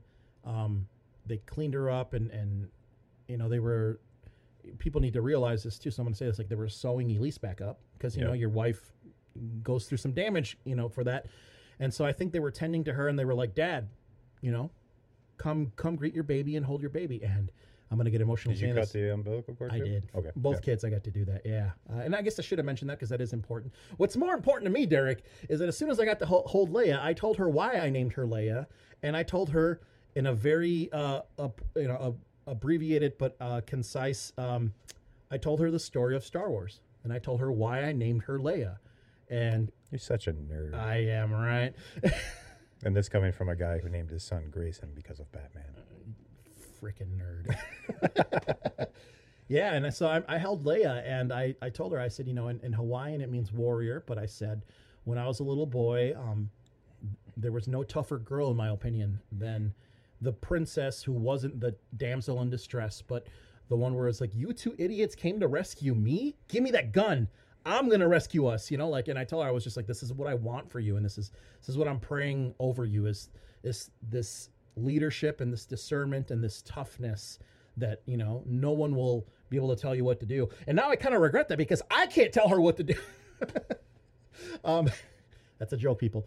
Um, but yeah, she's so um, she's hard headed, but I feel like it's gonna pay off in the right ways the older she gets. Um, little did I know that you know Leia would have the anxiety that she has, the sensory issues. She's, you know, she's she's tested on the spectrum, but she's not, you know, autistic or fully autistic. But, um, you know, she she she's in sped ed in school, and and she gets certain attention. Um, but I feel like it's just I feel like it pays off to her, and it's to her credit because, like, her teacher will be like, there will be kids picking on her, and she it's not that she doesn't get it, but it just goes she it just goes right over her head. Like to her, it's like, eh, She doesn't care. she doesn't care That's good. and I'm just like, oh, I mean, I got to really like build that up in her because I'm like, man, th- there is no thing, there's no greater thing in this world that's going to want to tear you down than this world. And so it's like if she can have that, you know, ready, you know, it's it's a matter of me being patient with her because this is something I didn't see on your list, and maybe I scrolled through it too fast. But like discipline, you and I have talked about, and we have. I feel like we uh, we used to have because I feel like I'm I've changed since then. But like I was spanked, but I was never one of those people that was like, because I was spanked, I will spank. You know, like it was never that. To me, I always saw it, and I think I said this to you once, and I don't think it was enough to sell you on why I, I believed in discipline for a child, but I related it to nature, where I was like, look at, look at a, a family of wolves, or I don't know what they call it, a tribe, or you know, a f- Pack. a pack. Thank you. Um, I'm like, not only are those cubs fighting each other, and the mom will allow it, but she'll nip at them when it's necessary. Yep. And so that's how I always viewed it. Now, clearly, if we're, if we're gonna talk about religion and stuff like that, you know, we can we can bring up what the Bible says about discipline and, and sparing, you know, the discipline and all all that other stuff, which we don't have to get into. But um, I'm backed up by a spiritual conviction of why I want to discipline my kids. But it was not this last summer, but the summer before. I had I gave both of my kids the like you no longer need to get spanked. Like I shouldn't have and it's not like they were getting spanked left and right consistently, you know, every day. But it was just a matter of like I was like we're at a point where you guys are are more than smart enough. Like like this should be a new thing we're stepping into. And I gave them the talk on why I I'm not going to and what's going to happen when we have to discipline hard and, and when we have to cross these bridges. Um, but I was just like, I'm no longer doing this. And A, don't make me regret it, but B, it, it might be a harder thing, Mhm. you know? And I remember Leia was just like, oh, she said something, Derek, that like it rocked me to the core. But she said something along the lines of like, is this what being responsible is like? And she must have been seven or eight at the time when she said that. But she said that she's like, is this what being responsible is like? That was her answer for me doing the Red Foreman, like, I'm growing too old and tired to kick your ass. Like, not that I said it like that. Good old red. Um, but that, that was that was a TV dad. So to me, it was just like you know, like not that I was going to be like that, but like I needed that, and that was me, and my kids are not me. So it's just like I had to tear that down. Of you know, like I can't lose my cool the way my mom would lose her cool and spank me because she didn't have the support that I now have. You know, she didn't have the tools that we now have. Mhm. You know, Yep. and and to her it was a matter of like she needed to always put her relationship with my stepdad first and it was just like if the kids were annoying her if the kids were the cause of their fight that was the only way she knew how to go fix it was punishment and so it's just like i knew that like i had to grow out of that because i couldn't it couldn't be like that all the time. And and the times that i would discipline my kids like my wife didn't like it either but it was just a matter of like hey are you're not winning this fight. And by by that i mean like both kids teaming up on her or you know one being very very hard-headed and not wanting to listen or whatever the case is. And i would be the one that would like hey no leave the room. I'm i'm taking over now. And so um yeah that's that's another big thing i feel like when it comes to fatherhood as well is that like i'm like man like i was always getting my butt kicked all the time and like do i want to be the same way? And so you know we've we've elise and i have always wanted to to host and take care of people and we've had friends and family live in our basement um, the past few years. We're, we're, we're, we're done with that now. Um, but that was one of the main causes. It's just like dude like we have other people living here. Like you guys cannot be acting the way you guys think you know you're supposed to act. And and there's so much of that too because it's like their brains growing you know they're they're at school and they see how other kids act and what other kids get away with you know like things like that. So it's like it, it's not just them growing, but it was a matter of me also having to learn, like, okay, dude, you also, your patience has to grow, your understanding has to grow, your grace has to grow. Like, you can't sit here and and ask God to forgive you for all the stupid stuff you do and have patience with you and grace for the mistakes you consistently make over and over, the bad choices you choose to make over and over, all these things like that that are about me. I'm like, okay, if I'm supposed to represent the loving father I know, eh, you know, in, in, in my world and in my mind exists and, and who helps he, me out, like my children's perception of that is how I act. Yep. So it's just like, why would I not go over the top with that? And that was a very hard pill to swallow, man. And that was a lot of pride to take down.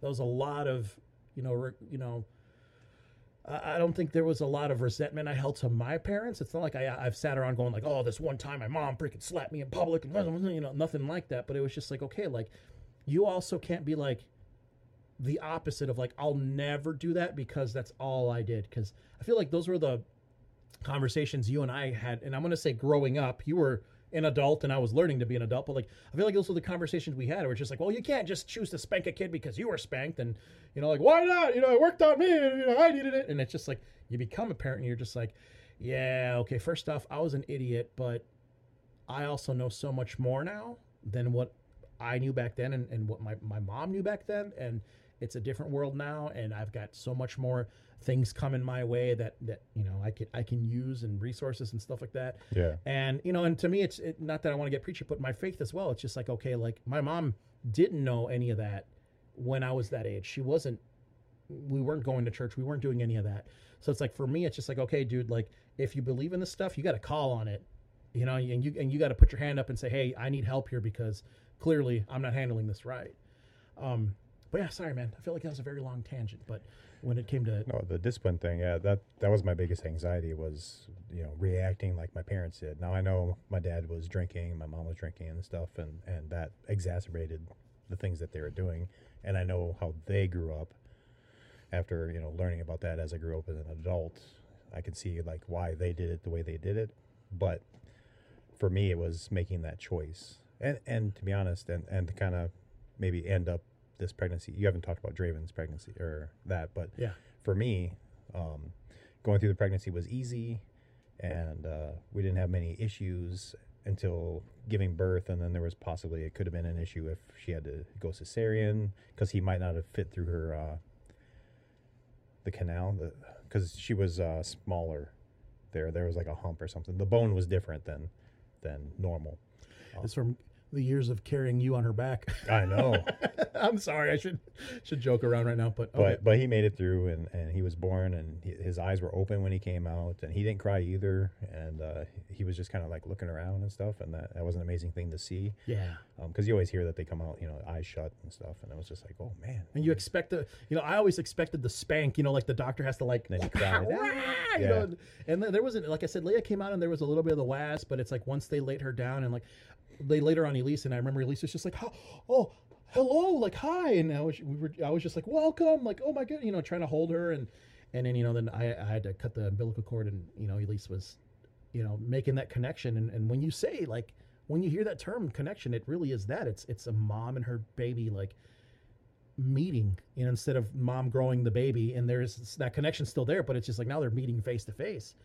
Um with the pregnancy with draven um i think i mean I, I feel like i maybe just rushed over this but like you know we went through we went into um we went into couples counseling or marriage counseling and what was really cool is that this guy offered both christian marriage counseling and just regular you know like and i was like hey i want both because i was just like you know obviously elise and i are both you know we have faith in christ and and all that but i was just like i also kind of want to hear you know the other side you know like i want to hear what derek and rachel what they'd hear if no i'm joking um but it was really cool so we, we did that um we we did go on a heavy metal cruise i know i mentioned that earlier uh, that was kind of my joke is i was going to make it seem like we were being demon irres- hunter right yeah. Yeah. I was going to make it seem like we were very irresponsible with the second pregnancy, but um, there was a sense of more of a, an aloof, like, like I said, Elise was just like, I got this. you've been through it before you Yeah. had you had an expectation Yeah. And the thing was, too, is, um, and this is a, a testament to,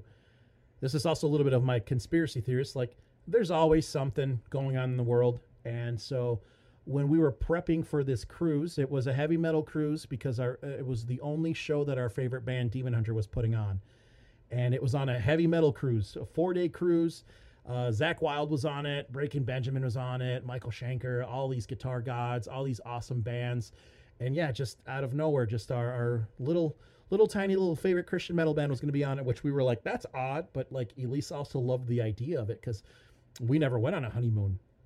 We were so busy with that church we were involved in that there wasn't there just wasn't time or money for that. And so we really like the idea of like, hey, let's get this, let's do this and say we've done something like this before, you know, it's the long stretch of, you know, just working and parenting. Your twilight years oh let's go on that honeymoon now um, and so yeah, so the thing was is that the Zika virus was big at that time. oh yeah yeah okay And, I mean, yep. and ladies and gentlemen, I mean, mind you, every election there's some sort of it definitely feels like it. Eh, right? Every election there's always some sort of virus or something going around but uh i remember we told her um obgyn or whatever the, the lady parts doctor. Make myself so sound so freaking naive and stupid. Um we told her hey we're, we're gonna do this. It's a caribbean cruise and she was instantly like that's zika zone you know and they're like this is the worst thing that could happen to a baby. They're born with shrunken heads. Like it's she was like i advise not to and you know we were just like well do we let the fear of the world prohibit us from doing things? Or you know are we at peace about it? Are we excited about it? Um, and do we just trust that you know god's going to take care of us? And so the bring the reason i'm bringing that up derek specifically with you in this subject of uh, pregnancy and becoming a dad and, and, and parenthood is that I feel like if I didn't have the faith that I have, if I feel like if I didn't believe in God, I feel like becoming a parent would be the thing that makes me go like, "All right, dude, and if you're real, like you need to show it to me now because like I like I am stepping into this scary thing and like don't you let anything bad happen to this little kid cuz they don't deserve it. right Let me let me go through hell, let me go to hell. I don't care about me anymore. I care about that, this person." And so it was something Elise and I actually like we really had to like embrace was this like this will be the rest of our lives as parents that there's always going to be some breaking news some bad stories some fear mongering um, and i'm not trying to say these pandemics I'm not trying to get into a political agenda on this, but I'm just saying you're always going to deal deal with fear and with this oppression of somebody else telling you like I wouldn't do that. Right. Now, this is a doctor. I, I, I trust doctors, just to get that out there. um, so it made sense that she was like, dude, down south, that's that's Zika zone. The, the virus is, don't do this, you know? And we were like, well, you know, we're not planning on going inland. We're not planning on doing this. You know, we'll maybe be at the beach, you know, if Elise feels like it and stuff like that. And lo behold, I mean, we went on it and we had a great, we had a great time. So if there's somebody out there that's considering a trip and they're listening to this and they're going, see, like uh, it worked for Alfredo, I'm gonna go do it too. Just consider everything, you know, and pray and meditate on it. Every situation is situational. Right. I like that. Um, and so we came back from that cruise, um, and Elise just kept doing her thing. She worked when she worked, and we just, you know, I was, I'm going to say we, but it's your wife, right? It's the woman growing the baby, you know. And Oh, so, yeah. she- so, you know, she went into the pregnancy, and, um, you know, Draven's Draven's due date came, and and I feel like he came on time. It wasn't like Leia where it was just ab- abrupt. Um, and I remember she chose the epidural this time, which I was like, "Yeah, it's your choice, dude. Like, you know, you've already gone through it once, you know, and you toughed it out, and do whatever you want." I think it was very weird. She had a very weird experience with the ep- epidural because it only worked on half of her body. So I feel like, Oh, yeah. So they, okay. they rolled her on her side because you know it's it's an injection in the spine, and so they were trying to see if the medicine would, like I don't know, slowly drip and numb the other side of her of her body out, and it didn't. Never did, huh? Never did. Interesting. So Draven came and all this. Draven came out crying, which I was just like, of course, of course, my boy. Already a sign of disappointment. Shaking your fist to Uh, the sky. Not even. Um, but I'll tell you this. So with Leia, I told her the story of Star Wars, and I told her I was talking to my firstborn baby. Here's why you, you're named, right? You know, you're named what you're named. It wasn't that with Draven. I I had half of it memorized, and don't ask me to say it now. But um, with Draven, same thing. Once they clean him up, once mom was getting tended to, once the nurses were like, "Dad, here's your here's your son. Congratulations, hold him." I gave him the speech that Jor-El gives Clark Kent on Man of Steel. The, you know, they will, you know, they'll follow you into the sun. You know, I gave him that whole speech. I memorized like a like a good chunk of it, and then after that, I just ad libbed it. But I was pretty much just like, dude, like in this world, like I really, I like, I need you to be a leader, and I'll do whatever I can to help you do that, and to help you stand up for everyone, and to to encourage everyone, and to to see everyone the same, to not ever see anyone differently, because people are going to see you different by the color of your skin, by your ethnicity, by your last name, and I was just like, lead as many of them as you can. That was the speech I gave Draven.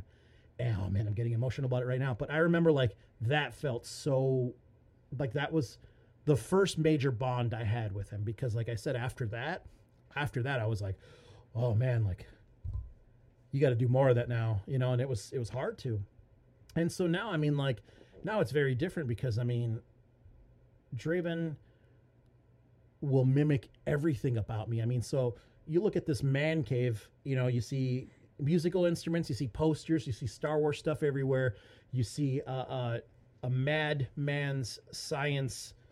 Uh, I don't know Science setup here. science setup. Um, just it, it's it's unorganized, it's messy, but in my mind, all of this makes sense. If You, my you know where the things are, and if someone were in there to clean it up, Oh, they would screw it up for me. Yeah. Yep. If my father-in-law, who who owns uh, a huge house, who's got an awesome garage, who's got his shed set up, his tools organized, I mean Hank Hill to the T. If he'd come down here to be like, "Oh, dude, it's chaotic," and he'd clean it for me, I would, I'd probably have a panic attack. Cause I'd damn be like, Bob "Uh, "That's not where that goes." I'm the same. I'm the same way. It's Yeah. organized clutter because I know where the things are. Yeah. Yeah. And so if we were to go into his room, it's the exact same thing. But I mean, like, there's there's subtle nuances uh, to to my dichotomy and my character that I see in Draven because, like, I wanted to be like my stepdad growing up because he was he was the father figure I had, and so I mean, I remember like I wanted his tools. I wanted his things. I I wanted to be a geek like he was. I wanted to, you know, he was very huge into fixing electronics and and he was a very very smart dude to this day still is. And I remember I just wanted to do the same. So it's like he would come into my room and find some of his own stuff in there, and he'd get so pissed off, like, "This is my stuff! Don't you take my stuff!" Whereas to like now, I'll be in Draven's room, and I'll find uh, the same thing. Like I'll be like, "Hey, what's this doing here?" And he kind of just smiles. He's like, "Uh, I don't know. I kind of like it." and I, I, I don't get mad at him. I'll just be like, "Hey, man, like you got to take care of this, or if not, if you're done playing with it, you got to bring it back to where you found it." Kind of a thing. Because Yeah.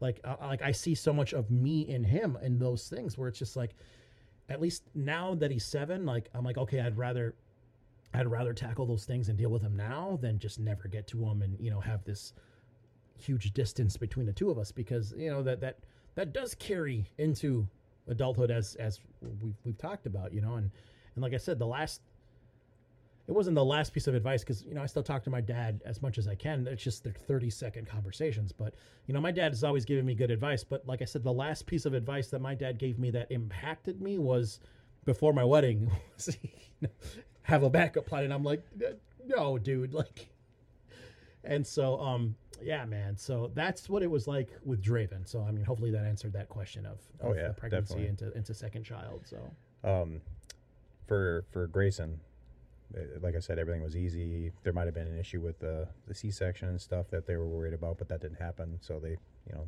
he got came out, eyes open, no crying, just looking around, kind of like Leia was, just taking it all in.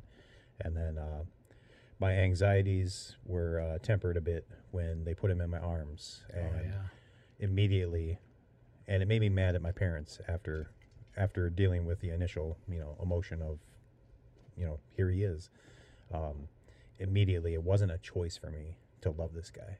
yeah It was it was just immediate. That uh, this is this is my my life now. This is him. and, and and as much as I wanted to be a fighter pilot that you know shoots down the plane that was going to attack the White House or you know He fly wears this glasses. He can't be a pilot. Shut up. Let me get to my point, butt munch. Um, or you know, like just the the the titular hero that I would portray myself in my mind. You know, of like that's my calling, that's my destiny. It was like this is it.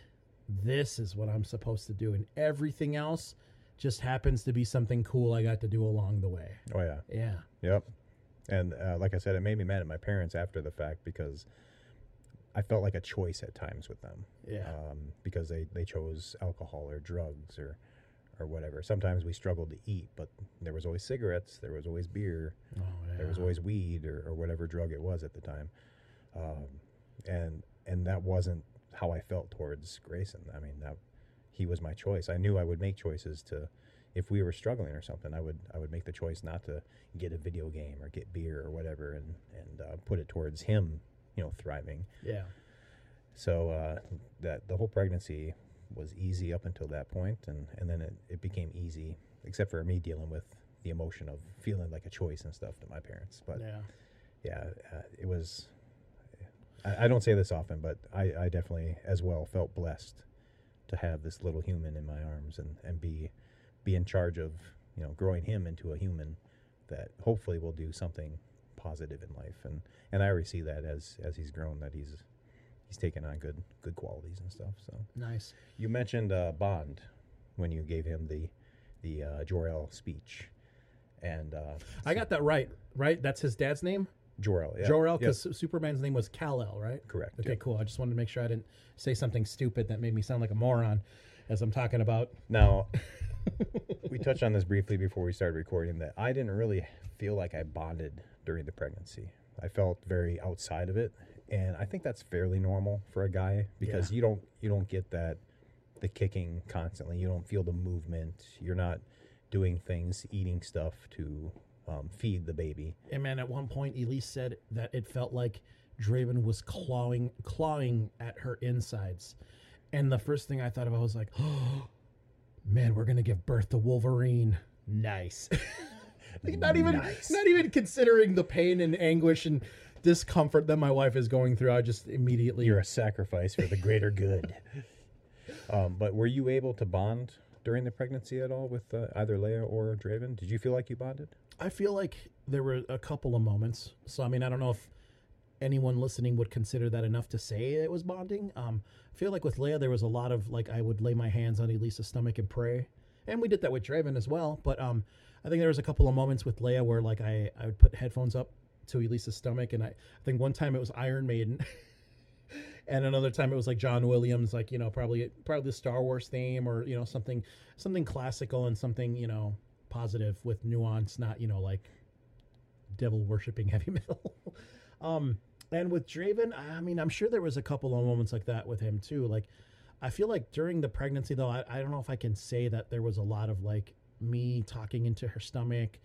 You know, I, I know that I did that, but I don't think it was something that like I did that frequently enough to say I bonded with uh, with the baby during the pregnancy. Um, after the fact, yeah, I mean, I can give you hundreds of stories of that. Oh you know, yeah, yeah, but yep. but and we'll be able to talk about that later with different things. But yeah, this is uh, just during the pregnancy. I, I just feel it's normal for a guy not to really feel like part of the process, other than the little things here and there that you help out with. yeah, Um, because yeah, you can go to the the doctor's visits and all that. You can hear the heartbeat, but I, I just feel it hits you differently than it does the the mom because, I mean, that's that's a part of them.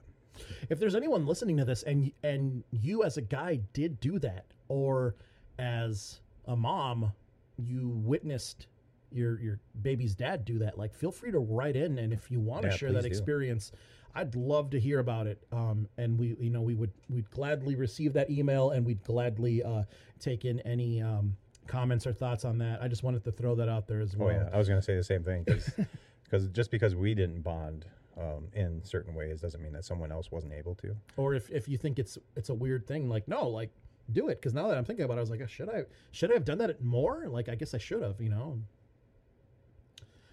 what's next on the uh on your Well, we got the preparing for parenthood kind of thing where you, you make up the room and all that.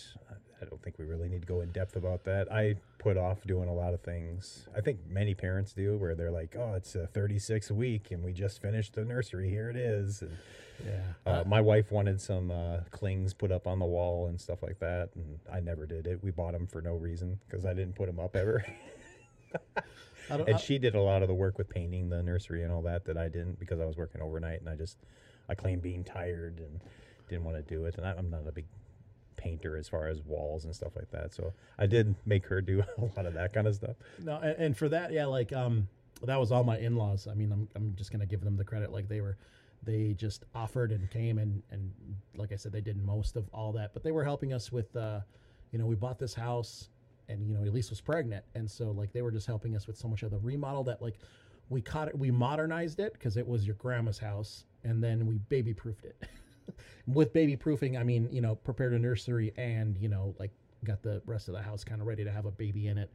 Um so yeah i mean like um I, I feel like i could have done more but at this point it's just like okay like i'd rather just you know pass on the advice to someone to say hey if you feel you should you should you know because you don't want to sit back and you know I, I, I'm hoping my wife's not going to listen to this and be like, "You should have done more, you jerk," you know, and then you know comes home emotional after listening to your podcast. I also did you, uh, much in your lifestyle change No, and I think um I, I, I spoke on that a little bit um where it was like we we weren't scared that life was going to change and that we weren't going to have fun or anything like that. We we kept playing in our band and, and, and with the church band, which you know like we we want our kids to see you know that hey it's like mom and dad still work hard at you know their hobbies and stuff like that. And we did it well you know we became parents. And you've got no excuse. Get to it junior. No um not at all. Um the only thing we didn't do is we we didn't go out.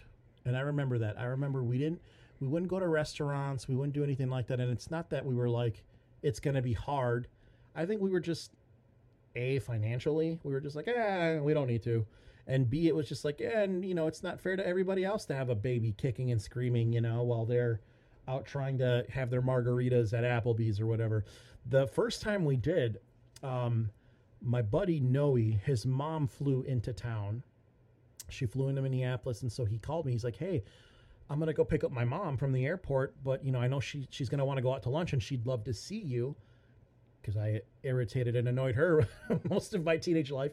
He's like, you know, we should all go out. And I was like, yeah. And so he was like, dude, and bring your wife and kid with. And I was just like, uh, we don't do that.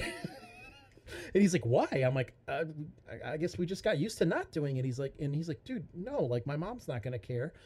and I think his mom picked up on it right away that like, oh, they just you know they don't they don't want to have to parent in public. Not that you know like we were lazy or anything like it was just like she just kind of like she was like hey no hand her over here and like she grabbed leia and leia was a not not fussy but a very active toddler a very vocal and active. And so yeah she's like she just learned you know like and it's not that she learned. We learned by watching her like oh like she's gone through this. She just held the baby and ate fed the baby a little bit you know and like you that's just what you do right? Like you just you let the kid you know live in live in the world. And that's kind of i think something we did. We, we were just like ah let's wait till she's a little older. And that was the one thing that I was like, ah, I guess we could have gone out to Applebee's a little bit. I'm saying Applebee's over and over, but we could have gone out more than what we chose to. But I Yeah. feel like that was the only the only lifestyle change that really occurred is that we just we just stopped going out. And it wasn't until Draven came along that we were like, ah, we're gonna go and here's some crayons and a piece of paper and you know and it's like now you know she, she just turned nine and he's about to turn seven you know now the only thing we'll deal with is a uh, like does it have to take this long? And i just do the dude somebody else is cooking our food right now. Like shut your mouth. You know here's my phone. Play your stupid you know game on it and you know we'll eat when the food comes. Okay. And it's that simple you know? And i feel like Yep. that's what i want to pass on to anybody out there that does worry about any moment like that in becoming a parent or you know if they're in the same limbo we were a part of is just just cross that cross that bridge you know it's you got this you know and let somebody else cook for you because you deserve it Oh yeah, yeah. We we brought him out. It, we never really went out a whole lot anyway, um, so we kind of probably kept the same lifestyle where we would bring him out and stuff. And it was just good to get him out there, kind of interact and get around people and noise and and see how he reacted to having to sit there and not grab my beer that's sitting there or, or whatnot.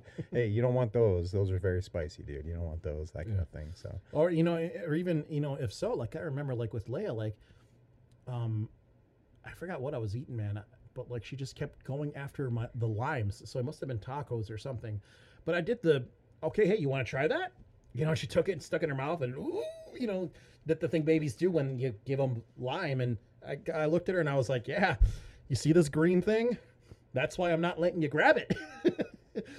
Did we learn? And yeah she learned you know she learned right away. I don't like that. And so and yeah i mean those are just the little things that i think that when you become a parent you know you're scared or you you think it's going to be much easier not to i'd say you know still try it or you know like you know like i said cross that bridge because it's better to say we tried it and it didn't work Mhm. than to say no we just never did that yeah, there's gonna be those times where it's just not working, and then you would want to get up and leave, or you feel embarrassed or whatnot. But more than likely, it's gonna be all right. I mean, Yeah. they're gonna be fussy. They're gonna grab their things. That's just the way toddlers and, and babies are. But and i feel like it's easier said than done right because i mean i can't tell you how many like comedy stand-ups i've seen on netflix or facebook reels or instagram reels i've seen where it's like, like it's like someone saying like you know like struggling moms i see you you know and you got this. And if you see a mom with her kid at the store struggling because she didn't buy them the toy like go pat her on the back. Like i'm like yeah it's nice to say that but would you actually do that?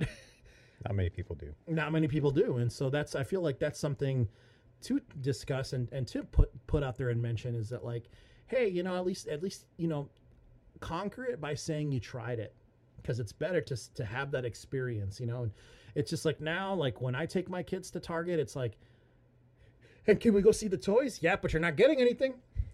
Hey wait, we're here to buy this. We'll go check out the legos but just because you tell me how much you like it doesn't mean you're gonna get it you know? Or leia will leia will do the but i want it. But i want it. But i really want it. I'm like cool. Hey crying doesn't get us it's it's not a tool we use to get what we want and i say it to her like that all the time. Another one that we learned too was question asked question answered. Oh she freaking hates that one. Because she Oh, she knows that when i say that it like conversation's over. You know like i'm moving on and i'm talking about something else and i'm pushing the cart you know and and so yeah it's like when i say that to both my kids they they do they do uh, you know and so like for our parents or our grandparents the uh wasn't even acceptable. It was like and don't you sass me young boy. But it's just like i don't care if if, if i played it like that and i said hey conversation's over and they both go ugh i kind of walk away with a little bit of a giggle like yeah you tried you know Yep, Grayson will do the same thing, and I'll, I'll just be like, "Hey, yeah, you asked and, and we answered. So there you go. Yeah, we do the same thing. Yeah, man. He'll give us the mopey face. The, but I really want it, and I was like, yeah, everybody wants a lot of stuff, but we're not here for that. So we talked about uncertainties, so we don't need to go over that part, and we did talk about kind of preparing for the arrival. So we've covered pretty much all of segment one here. Nice. Um, I feel like um, I started the timer a little bit after we started, so I want to say we're probably approaching the two-hour mark. Um, two hours, really? Yeah. Didn't feel like it. All right. Oh yeah, no, and time flies when you're having fun. Um, I mean, like, um, do you want to tell people what the other segments are in case they enjoyed this uh, this this topic and this segment? You know that they can tune in whenever I say you're coming back. Definitely. Uh, and I hope you did enjoy hearing about us talk about our own uh, examples of, you know, preparing for the, the birth and all that. Um, next up in our our list here, uh, we have the joys of fatherhood, and that would be, you know, the unbreakable bond of uh, you and your child, uh, the joy of fatherhood itself, uh, pride in parenting, and a sense of purpose. Because I definitely felt a sense of purpose. Like I said, when I held him, it was just like, oh, yeah, there's no choice in me loving this man. This is uh, this is what's going to happen here, and uh, fulfillment in nurturing, as well as impact on personal growth, um, Wow. and that can be for the child themselves and us as uh, parents. Uh, after that, uh, I, w- I would like to talk about challenges and lessons. So so you just named off segment two, and this is segment three: challenges and lessons. Okay. Uh, there's a lot to deal with that, you know, balancing the work and family life, uh, coping with sleep deprivation, which I can definitely uh, attend uh, to that one very much, working overnights as, as well as uh, dealing with the child, uh, adjusting to the demands of parenting, because they don't come with a book. I, I know there's a lot of books out there that tell you how you should do things, but I feel like those can be good guides, but every child is different. So there's definitely a lot of demands in parenting there. Uh, dealing with societal expectations, which we can talk about uh, specifically with you uh, when you were the stay at home dad and how that's sometimes seen uh, down upon. And, uh, and as well as managing parental guilt. We can get into that a bit. Uh, and self care for dads. The times where you want to uh, play those video games, like you said, or be down in your uh, your your man cave where you should be. Maybe you should be out playing with the kids at the park there. Uh, and then after that, uh, for segment four that we would like to try is uh, fatherhood in the modern world. And I think this would be a good one uh, because us growing up was a very different world than it is now. A lot of times we feel like the kids nowadays are soft in a way. Uh, I don't think that's true fully. To a point, I believe. Um, but there was a person that joked where when we were growing up, we didn't have the internet where you could bully without being seen. if you wanted to bully somebody, you went to their face. Uh, I think that hardened us a little more. Um, and nowadays, people get a little sensitive about things, but it's not a political thing either. It's just it's just kind of the way it is.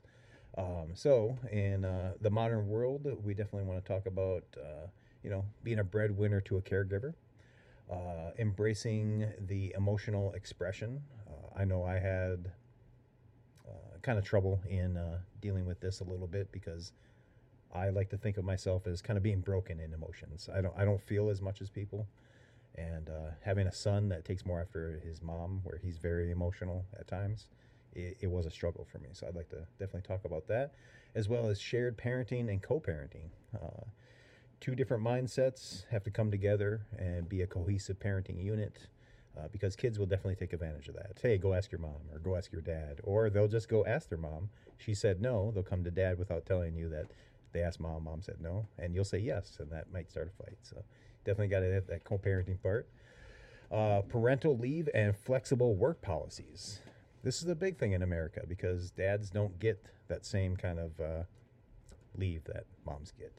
And and, and take take uh take politics into that if you want, because we're the we're one of the only countries that that doesn't do that. You know, and I remember when we were on our cruise. Um, we met a family that uh, had a I think she was like a like a three year old girl, and they were on a Disney cruise, and she was still on maternity leave, and the dad just cashed in his, and I was like, you had a kid. how many years ago? And you're able to go on a cruise. It, what? Like, Wow. it was just such such a where you know I cashed in the two weeks of vacation time that I had, you know, at the job you and I were at, Yep. and it was still hell to go do all these things in Not five days. Oh, for sure, yeah, yeah, for sure. Uh, and then uh, dads as role models and navigating the challenge or new challenges. I'm sorry. Um, and then uh, finally, uh, to finish out the the uh, fatherhood in the modern world, uh, definitely want to touch on uh, celebrating involved fatherhood, which is once again from when we were growing up to. I mean, my situation is different. Your situation is different, but uh, fathers weren't as involved. It felt like. Uh, and now there's a big push for that, and there are some people that are kind of pushing against that. They don't want the fathers to be as involved, and, and want the moms to be the main, you know, caregiver in that regard. And I think that's bullshit. So Yeah, I mean, and, and you and I both know that. I mean, we, we feel like that for a call for balance, it's upside down, you know, and they think that that's balance, you know, and and we've talked about this in many things where it's just like if you take away too much of one thing, you get too much of another thing, you know, and then there's that balance. And so, yeah, it's just like that. That's kind of my thing with with the world right now. It's just like it just feels like well, there are two sides that want to vocalize, but they become extreme, you know. And yeah, I mean, it's just like you can't you can't for the for the uh, the support of female empowerment, you can't just completely remove you know a, a dad or a male figure out of the way because it's just like you can't. And there was a TED talk that actually talked about that, where they are very vital in bringing up a child because moms remember certain things better than other things, and dads. Like you can ask a, a, a dad what his kid's favorite this and that are, and they'll probably remember that a lot better than the mom. But you can ask him who his teachers are, he'll have a hard time remembering that. Where the mom is more apt to remember that kind of stuff. So it's very vital to have that co-parenting and uh, and all that because you're you're uh, supporting each other in you know the different aspects of your child's life because you just deal with things differently. Now, not everybody's like that, of course, but well, well and, and that that's a great way of explaining uh, of what a parent passes on to the child but there's also the perception of what the child takes in. Elise could help draven out with bath time and she'll be respectful with him you know being a boy but she's his mom so it's like hey you know you know bathe yourself right you know scrub all body parts this and that.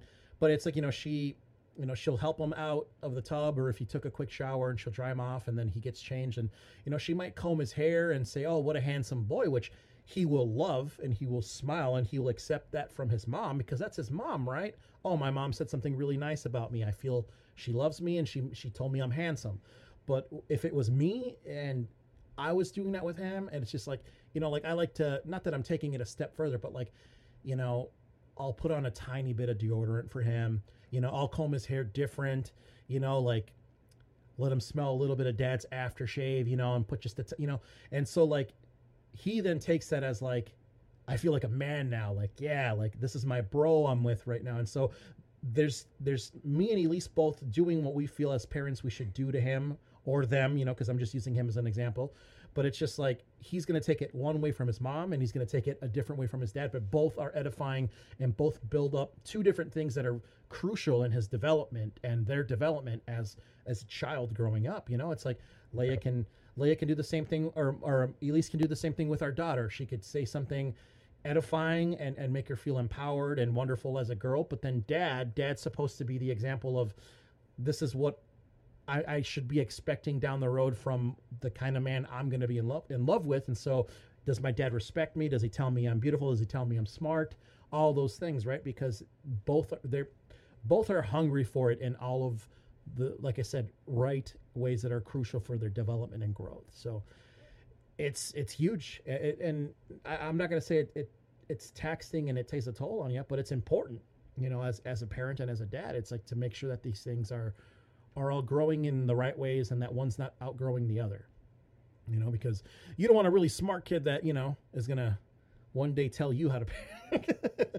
well, dad, I read in parenting psychology that what you're doing and boy, what? you you ended up you, you could read that that article, right?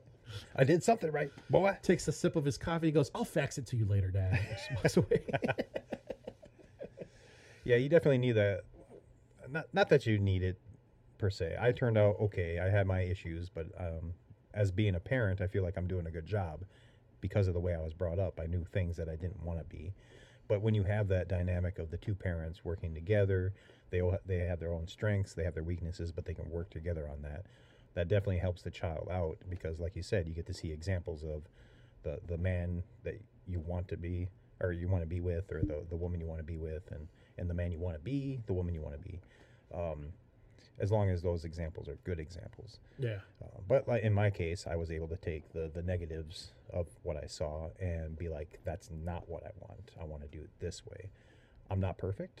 Nobody's perfect, but um, as long as we can take those mistakes that we do do in parenting, learn from them like you do in life, and uh, make a positive spin on it, I think it works out. So hopefully you guys enjoyed this initial uh, episode here of embracing fatherhood um, if you do have any comments of course email in reach out however you can and uh, i'm looking forward to starting our our next one here in the future Yeah, for sure. And dude, you laid out you laid out such a great um great topic. That's I mean, when I when you sent me this this uh this PDF file with all these segments, I was just like, we could talk about all this in a magnificent 3 or 4 hour session or I was like, or we could do each segment and have them be their own episodes and I feel like people would really take to this subject and and I feel like it it could be perceived well and I think it'd be therapeutic for us and it feels like it has been. it'll definitely be therapeutic for me because yeah i've just uh, I, I look at it differently as i'm talking about it and I'm able to kind of look back where where i don't i don't sit at home and just think about oh you know how, how was i uh, being a parent this way or that way but in being able to talk about it with you another another father and stuff and hopefully people uh, comment and, and reach in and we can see their examples um, yeah definitely For, coming from a person who didn't want to be a father was scared of being a father and now how i've embraced being a dad and i feel like i'm doing a good job and and uh, he's a good kid He's, a, Um, he's an awesome kid. I definitely- And you're a great dad. thank you i appreciate it. you're a great dad as well Thank you, thank you, man. uh, I definitely enjoy kind of seeing different perspectives of parenting. Um, I'm not here to judge on what they do. Like like you said, you spanked, and, and I'm not a big proponent of spanking. Um, not to say that I haven't swatted Grayson's butt twice. Twice in his life I did it. Um, but coming from the extreme of where I came from, I know there's a fine line in it being abuse and it being spanking, and there that fine line is easy to go over Oh yeah, um, especially when there's you know substances involved and and you know un, unset anger from past stuff. I was an angry kid growing up, trying to process what happened to me. I didn't want that to come through, so I tried to stay away from the, the spanking thing. Um, but yeah, just seeing everybody's examples. Um, I'm not here to judge, like I said. I'm just I just want to I want to reach out. I like learning about other people. So hopefully other people will see this and uh, love what this is and yeah, comment sure. and come back.